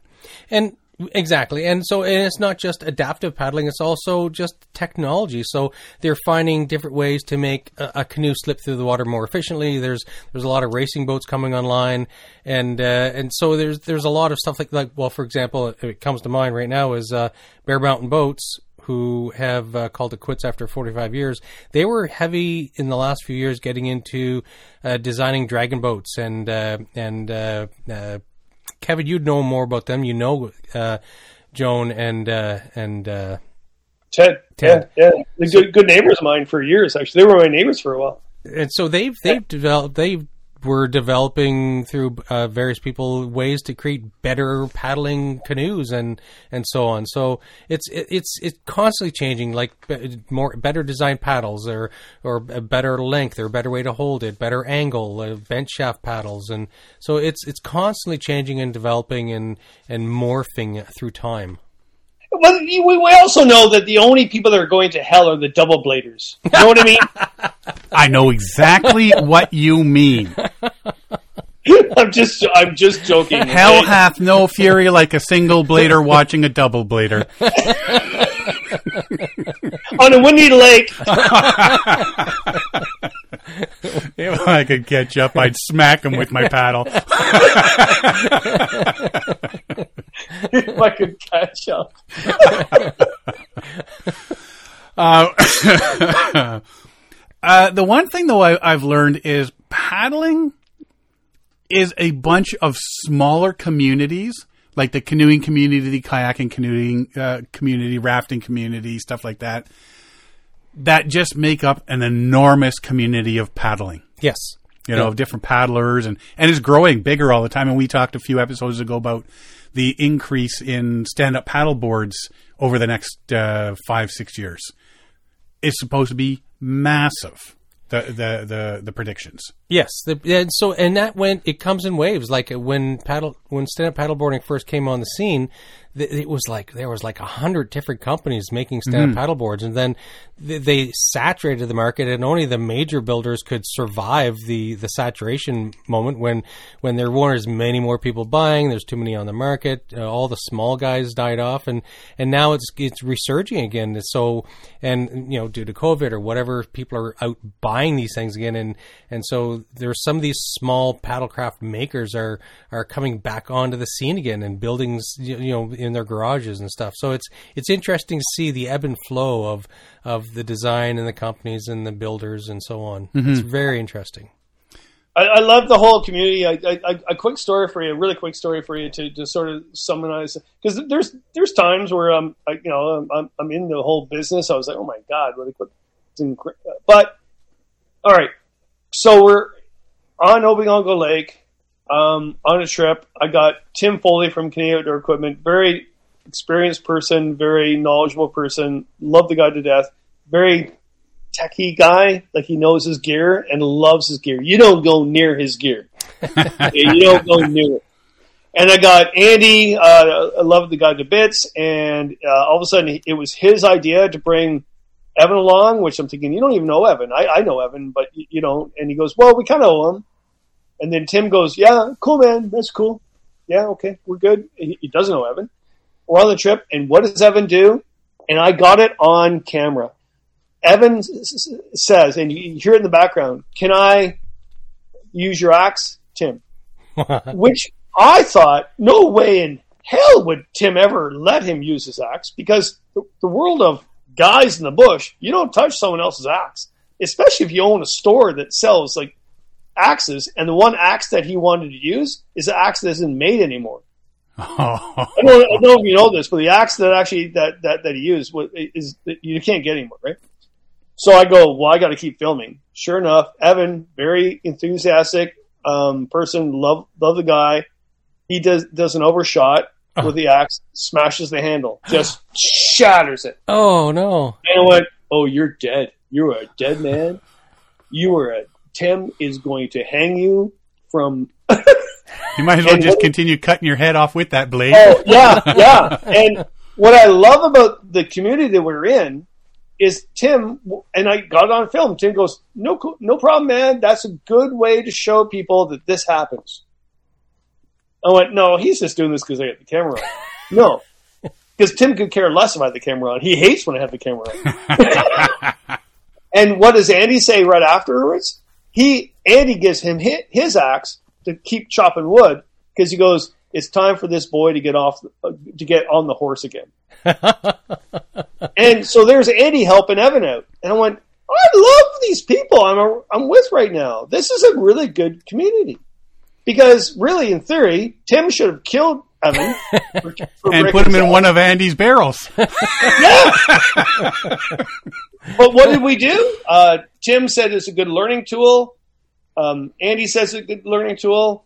Evan chopped the whole wood for the entire which was a good learning tool. yeah, it's like that's good. We got the young guy doing all the work for us. We're good. Yeah. right? There's no learning there. You knew what you were doing. Handing him that faulty axe. It was beautiful, absolutely beautiful to watch that. I'm, I'm not saying that that every group uh, is perfect, right? We all have Yeah. our faults, right? But at the same time, uh, the majority, 99.9% of us, we, we basically are really connected to each other, and we all are going out for for the real reason. It's just to be out in the wilderness, right? So, Yeah. yeah. Yeah. Uh, you know, and the the I've picked up a lot more skills tripping with other people. Um and people and things I, I've learned through the podcast. Yeah. Like I, I've learned skills that are going to help me get through the zombie apocalypse now. Right? like my fire building skills, for instance. yeah, I'm going to go set that underwater forest on fire because I'm that skilled. Uh, yeah, a lot, a lot of skills that you pick up and little tips and tricks and stuff. Uh, I found friendships, groups, and people I would not have known if it wasn't for paddling in the podcast. Absolutely. Um, and we we've talked about it before, where you know we used to go watch these outdoor shows, and we'd sit in the audience and we look at these guys like these Kevin Callans and and Les Strouds and stuff up on stage, and go, look at these guys, man, they're gods. And now we're up there. And people are looking at us, and I'm thinking, these guys are all losers like the rest of us. yeah, you know, like you, you just start meeting all these people and stuff, and, and it, it really opens up a lot of a lot of good times. Uh, and we're, we're like you say, we're we're all pretty much uh, the same. We're just out there on the water doing our thing because we want to be out on the water doing our thing. You know, Yeah. and that's some of the stuff that I've I've picked up since starting this podcast.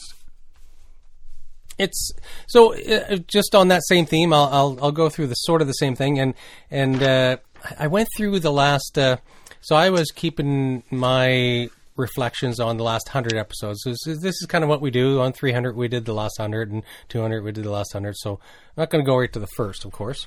Let's start on episode one at the Canadian Canoe Museum with so Carolyn back then. Hislop and Kevin Callan. Kevin Callan, we, we connected over Facebook, and I said, "Hey, we're doing this thing. Would you like to be on our first episode?" And he said, yes. "Sure." And He's like, why did he say yes? Yeah, what the hell's wrong with this guy? That should have been our first clue. I know. I should never have picked up that. That that message. Yeah.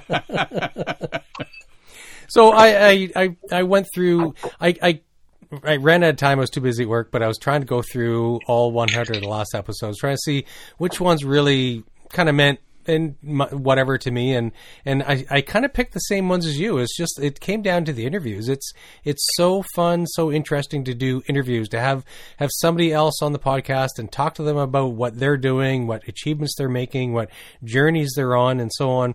And so I thought, well, okay, which which would be my say top five episodes? And of course, this episode, I'll, I'll take that one from Kevin Callan's handbook. What's your favorite trip? The last trip. So I'm going to say this episode because I'm sure it's going to be amazing. Uh, and I also I want to say all, all Kevin Callan interviews, but he's right here. Episode three seventy eight back in May. 378, uh, 338. Uh, and so, uh, what one one episode that was really interesting was uh, um, it was just prior to the 2022 attempt to do the Northwest Passage by the Arctic Cowboys, and and we reached out to uh, West Hansen, and he uh, he was more than happy to do an interview with us as he was preparing to do that attempt, and. Uh, so it was interesting. We we interviewed him. We learned a lot about him, a lot, a lot about the Arctic Cowboys, about their attempt, and about their planning. And it was uh, it was very educational. It was very interesting, educational. West is very entertaining, and he's fun and funny. And uh, so we also got to when he did end up in Ottawa as in sta- as as they were staging and getting all the gear together in Ottawa. They said, "Hey, we got a free day. You want to come up and join us?" It's like, oh. Absolutely, like Yeah, so drove them around We and- drove them around. We had transportation for a day. We we got on electric scooters and booted around to Ottawa, and and it was just it was really fun and interesting to meet them, and, we had lunch with them, and it was it was really fun, really interesting. Well, and, and we've met a few people from around the world that have come to Yeah, they're, they're in stuff town like in that. Toronto, and- want to meet up, and so Yeah. it's always interesting to have people say, "Hey, we want to meet you guys," and, and see that's what just weird. I know. Well, it's I, now I know how Kevin felt on episode one. Why do these guys want to meet me? That's just weird. And so uh, another episode that uh, uh, that I found was really interesting, like you said, is Cyr- Cyril Derreumaux. That was episode three forty seven, and it was really interesting to hear about his journey, hear about his trip, and and so it, it it's so neat to have somebody's undivided attention when you mm-hmm. talk to them, right?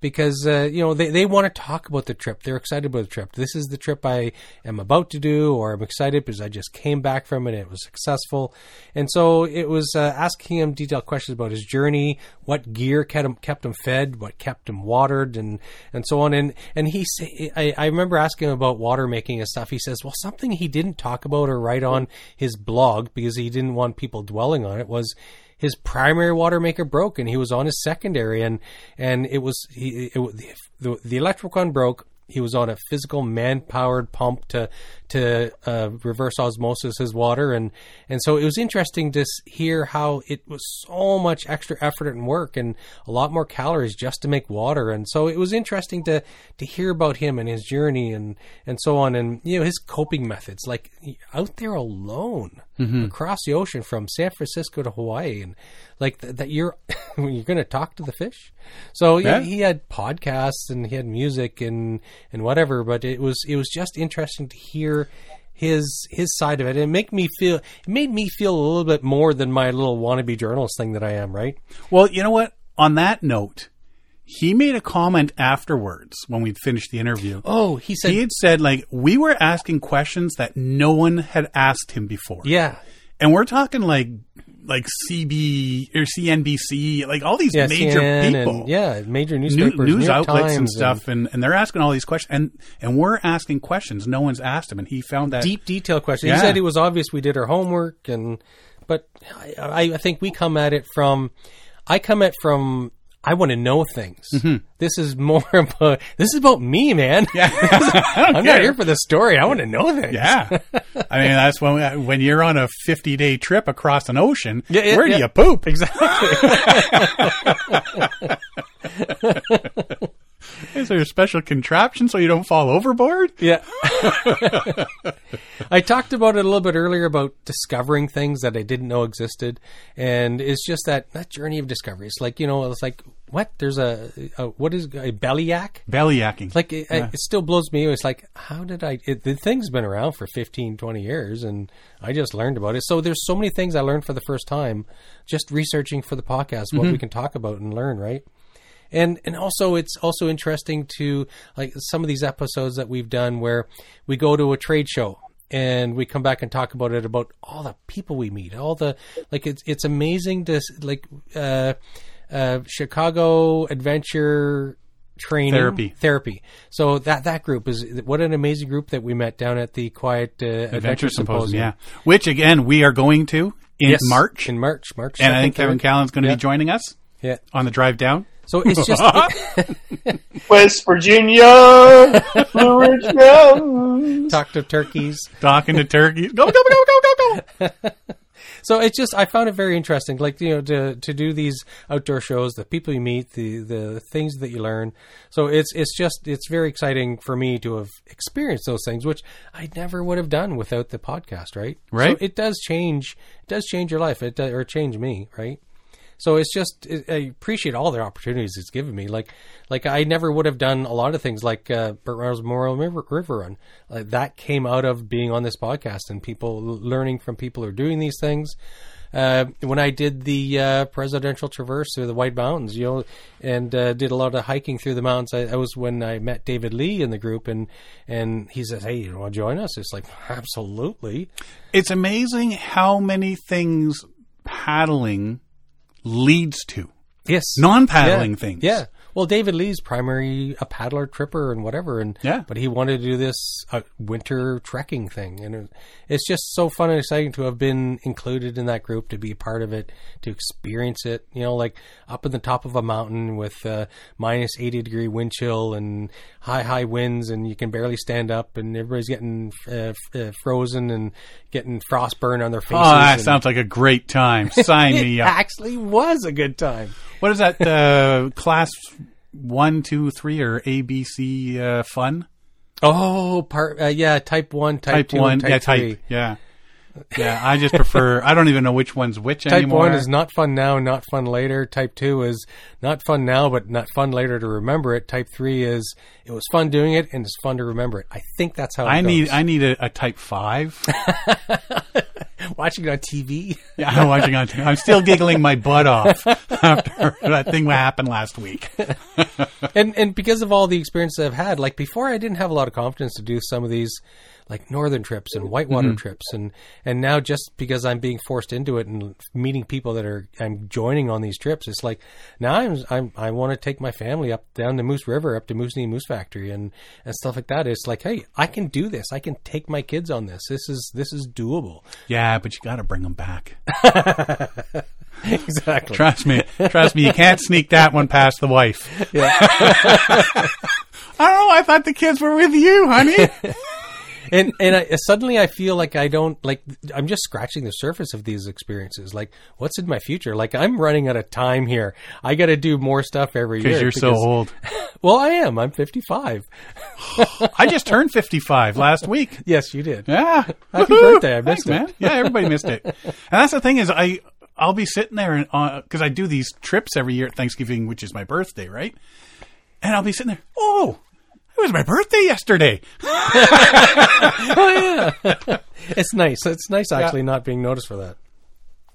Anyways, uh, so yeah, it's uh, it's just what the future brings. Like I do want to get out, and uh, like I've been out on kayaks, but I've never done an overnighter. I've never done a multi-day kayaking trip, so that's going to be a future goal. I want to do Georgia Bay by kayak, and so it's it's. I just want to do more. I'm and Yeah. I'm so excited that all of these doors that this podcast is open for me. Well, and we've said we need an airline sponsor. yeah, We need a beer sponsor. a whiskey sponsor. yeah, you know, there's all these things that you think, oh, I'd love to do that. I'd love to do that. I'd love to do that. Uh, There's just not enough time in the world to do everything we want. there isn't. There is not enough. I'm going to be 174 by the time I get it all done. Well, if you didn't have to work, Yeah. you could fit all this stuff in. If you didn't have to work and you had a millionaire's budget Yes. or wallet. Billionaire's budget. A billionaire's budget. I might even take Kevin with me once in a while. What's for dinner tonight? I am having filet mignon airdropped in by parachute. That's right. You're having a happy yak meal with hot water. Kevin, what about you? What has uh Just learn, just experience your experiences with us, and and have you learned anything from us? Have we brought any enlightenment into your life? Yeah, I gotta say, I actually you awake? listen to your podcast. Like, I, I, I'm, not, I'm not. I'm not making this up, up. I actually listen to your podcast more so in the last year and a bit because I figured out how to listen to it while I'm driving. My daughter taught me how to do that. I I like the podcast for a few reasons. One is, um, uh, Sean, you really have a voice for radio. Uh, And the face. And, you know, to be quite, and I don't mean that in a negative way, but I, I've driven with you before, like, uh, like for what five hours to Michigan, He never and shuts up. You're just as funny as you were the, the five minutes into the ride, as opposed to the five hours of the ride, right? yeah. But you also need Derek to to be the uh, what was it? Simon Simon and Garfunkel. No, no, what it wasn't. What, Hall and was it? Oates. Hall and Oates. Yeah, Hall and Oates. You need the Hall and Oates thing to happen because you need you need uh, uh, Derek to be that. And Derek, you put, put all this information. Um, then I found out you were working at a nuclear power plant. That makes total sense. I don't tell people that. Hey, Homer. oh my god! When I found that out, I went, I, I get it now. I understand that. but why I like it because you know everybody likes a podcast for various reasons, but uh, it's very informative, but also very sort of calm, cool, collective. Here's some go- stuff going on, and it's weekly, and it's c- communicative. Um, that sort of word. I like that, and also it reminds me of, of a thing when people ask me about about you know w- you know wilderness tripping and what that means to me, and there's a lot of people who say, well, you know, canoe tripping has changed my life, and I think that's fantastic, and it has changed a lot of people's lives. But when I've been asked that, and you guys asked me that, probably like probably like the the, the second, no, the first 100 e- episode, I, I went back to listen to some of the episodes, and I, I didn't say wilderness tripping changed my life. I said it made my life. Yes. Mhm. Yeah. And, and and you guys, you're right. You pulled that out of me. Like I do a lot of interviews. I got to say, I, I do a lot of media, and when I'm on your show, it's chit chat to the point that I don't even know we were recording. Are we still recording? No, this died an hour ago. yeah, we, we, we finished the podcast an hour ago. we just didn't have the heart to tell you. oh my lord! Oh my lord! Uh, I, I love some of the the, the, the podcasts you've done uh, other than myself. Whatever. Well, actually, the, the best ever podcast with myself was with Andy and I when you came to my house, Right. and we did like three Four- episodes it to was the point four like, oh my god, Four hours of recording. oh my lord! And what I loved about it was I, I hated my my part because I was my my tone was way high. I mean, good God, nobody can listen to. oh, um, but it was Andy because Andy uh, is very secretive, very quiet, very subdued. And even though you might not think that because you watch him in video, but he is. But you got him to talk that night. Uh, for, well, for three friggin' hours. Well, people will say anything to hopefully get us to shut up. Oh my god, no, it's amazing. It was, it, it was really good. I loved the I loved the Hap Wilson interview you did. Uh, you got to, him to say things. I, I, you know, you don't know this, but I've heard him a lot in the media. But he said things in that that interview that he's never really said before, and I think it's because of the chit chat. Yeah. Or maybe it's like we can't really listen to you and Derek go on and on anymore. Let's get this over with. I'm not sure. ah, it's a toss up. Get a quarter and flip it. Well, it's it is like a fireside chat. I Yeah. think it's it's you get people in a comfortable zone, and you and so we we never we never drop a bomb on anybody. We just we just just ease into conversation, make people comfortable, so people become comfortable, and so people open up a bit more, I find that way. And I never try to drop a stupid question on somebody. I always want people to know what I'm going to ask them beforehand because I want them to think about it and have an educated answer and a thoughtful answer. I don't want to just, you know, surprise them. Hey, uh, about this weekend, somebody caught a picture. You're doing something, right? So it's like, I'm not that kind of guy. We're not that kind of podcast. I am. well, no, I mean we we come up with a list of of topics we want to talk to somebody about, and we send it to them so that they can go, oh yeah, oh I can talk about I can talk about that. I can, yeah, I can talk about that. So they they have in their mind Yeah. already, you know. But so so you end up on this question path, and then all of a sudden we do this big left turn. yeah. But it always comes back to center. There's more left turns with Kevin than there's, Well, there's more left people. turns, U turns, drop offs. but that- Kevin is the best. He's the best one that we've had on. Like it's it's always interesting and it's Yeah. like always entertaining. He's like the guy that they keep getting back for Saturday Night Live to host it. Yeah, yeah, yeah. Yeah, he holds the record now. Oh my lord! Oh my lord! I gotta. Oh man! The, the, I, well, you said it there, Derek. Too is like uh, people are comfortable uh, because there are people that do podcasts that will live off surprising the the guest, mm-hmm. right? And the guest probably knows that. It's all. It's it, it's the game, right? Yeah. But when you're on your show, yes, you have a, a script, but you, you know you're not going to keep the script. But they're not going to go crazy on you and belittle it and, and then poke, poke the bear. They're not going to poke the bear. Well, yeah, no, yeah, you do guys do poke the bear, but in a good way. So, we uh, tickle the bear. We tickle the bear. let, let, let's just say it, it's really good. Uh, I feel safe about the nuclear power plant that you're working at, Derek.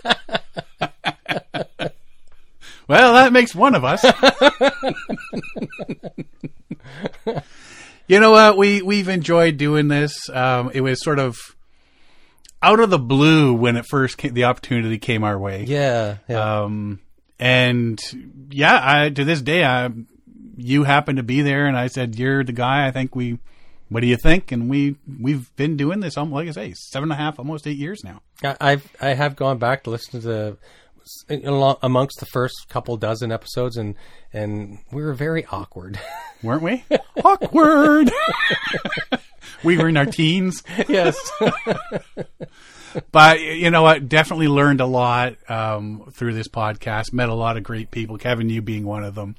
Uh, like I say, we used to look at guys like, like you and think these are the guys that are doing what we want to do. And, exactly. Yeah, you know, um, over the years now we're doing the same sort of thing, just on a smaller scale or at a different scale, I guess it would be. and uh, yeah, we'll just keep on doing it for another 400 episodes. So we'll see you in 100 episodes, Kevin. Oh my That's lord! You know, years. you, you, uh, uh, Sean, your beard can't grow any bigger.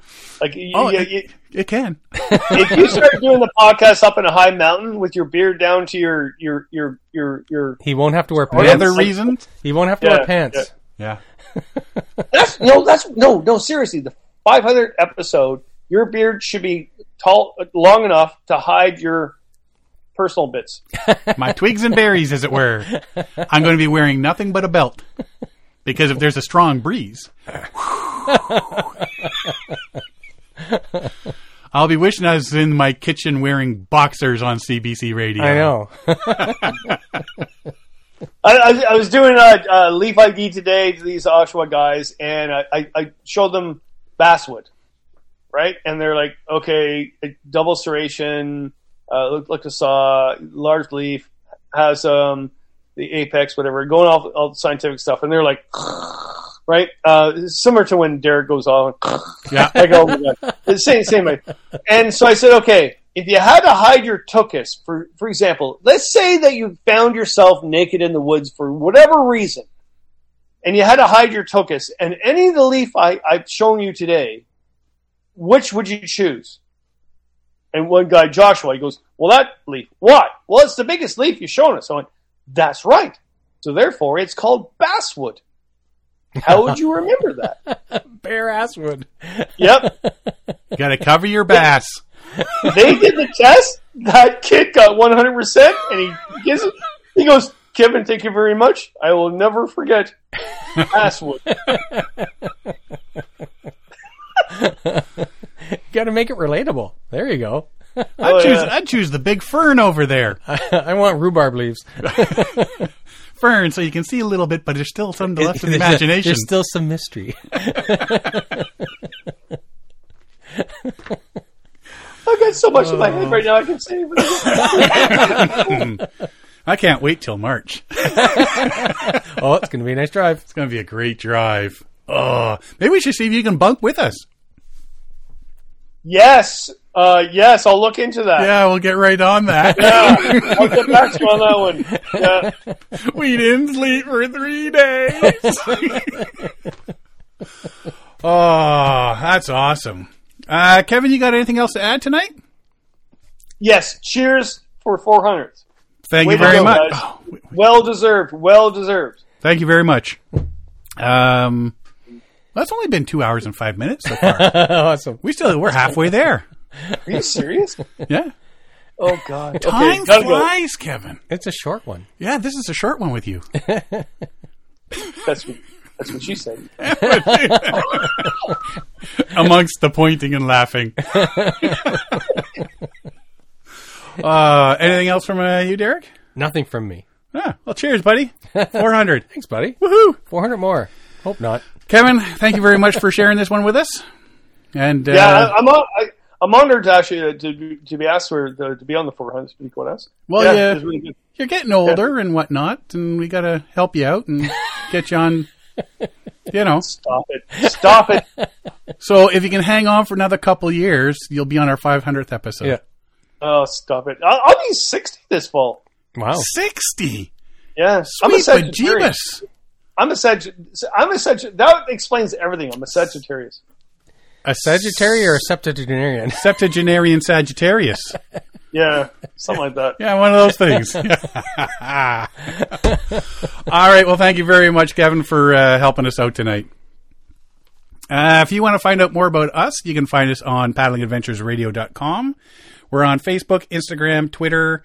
You can download or stream our episodes on iTunes, Podca- uh, Apple Podcasts, Spotify, Stitcher, Podbean, iHeartRadio, or Player FM. Or you can go to your favorite podcast downloading site and get all our episodes there.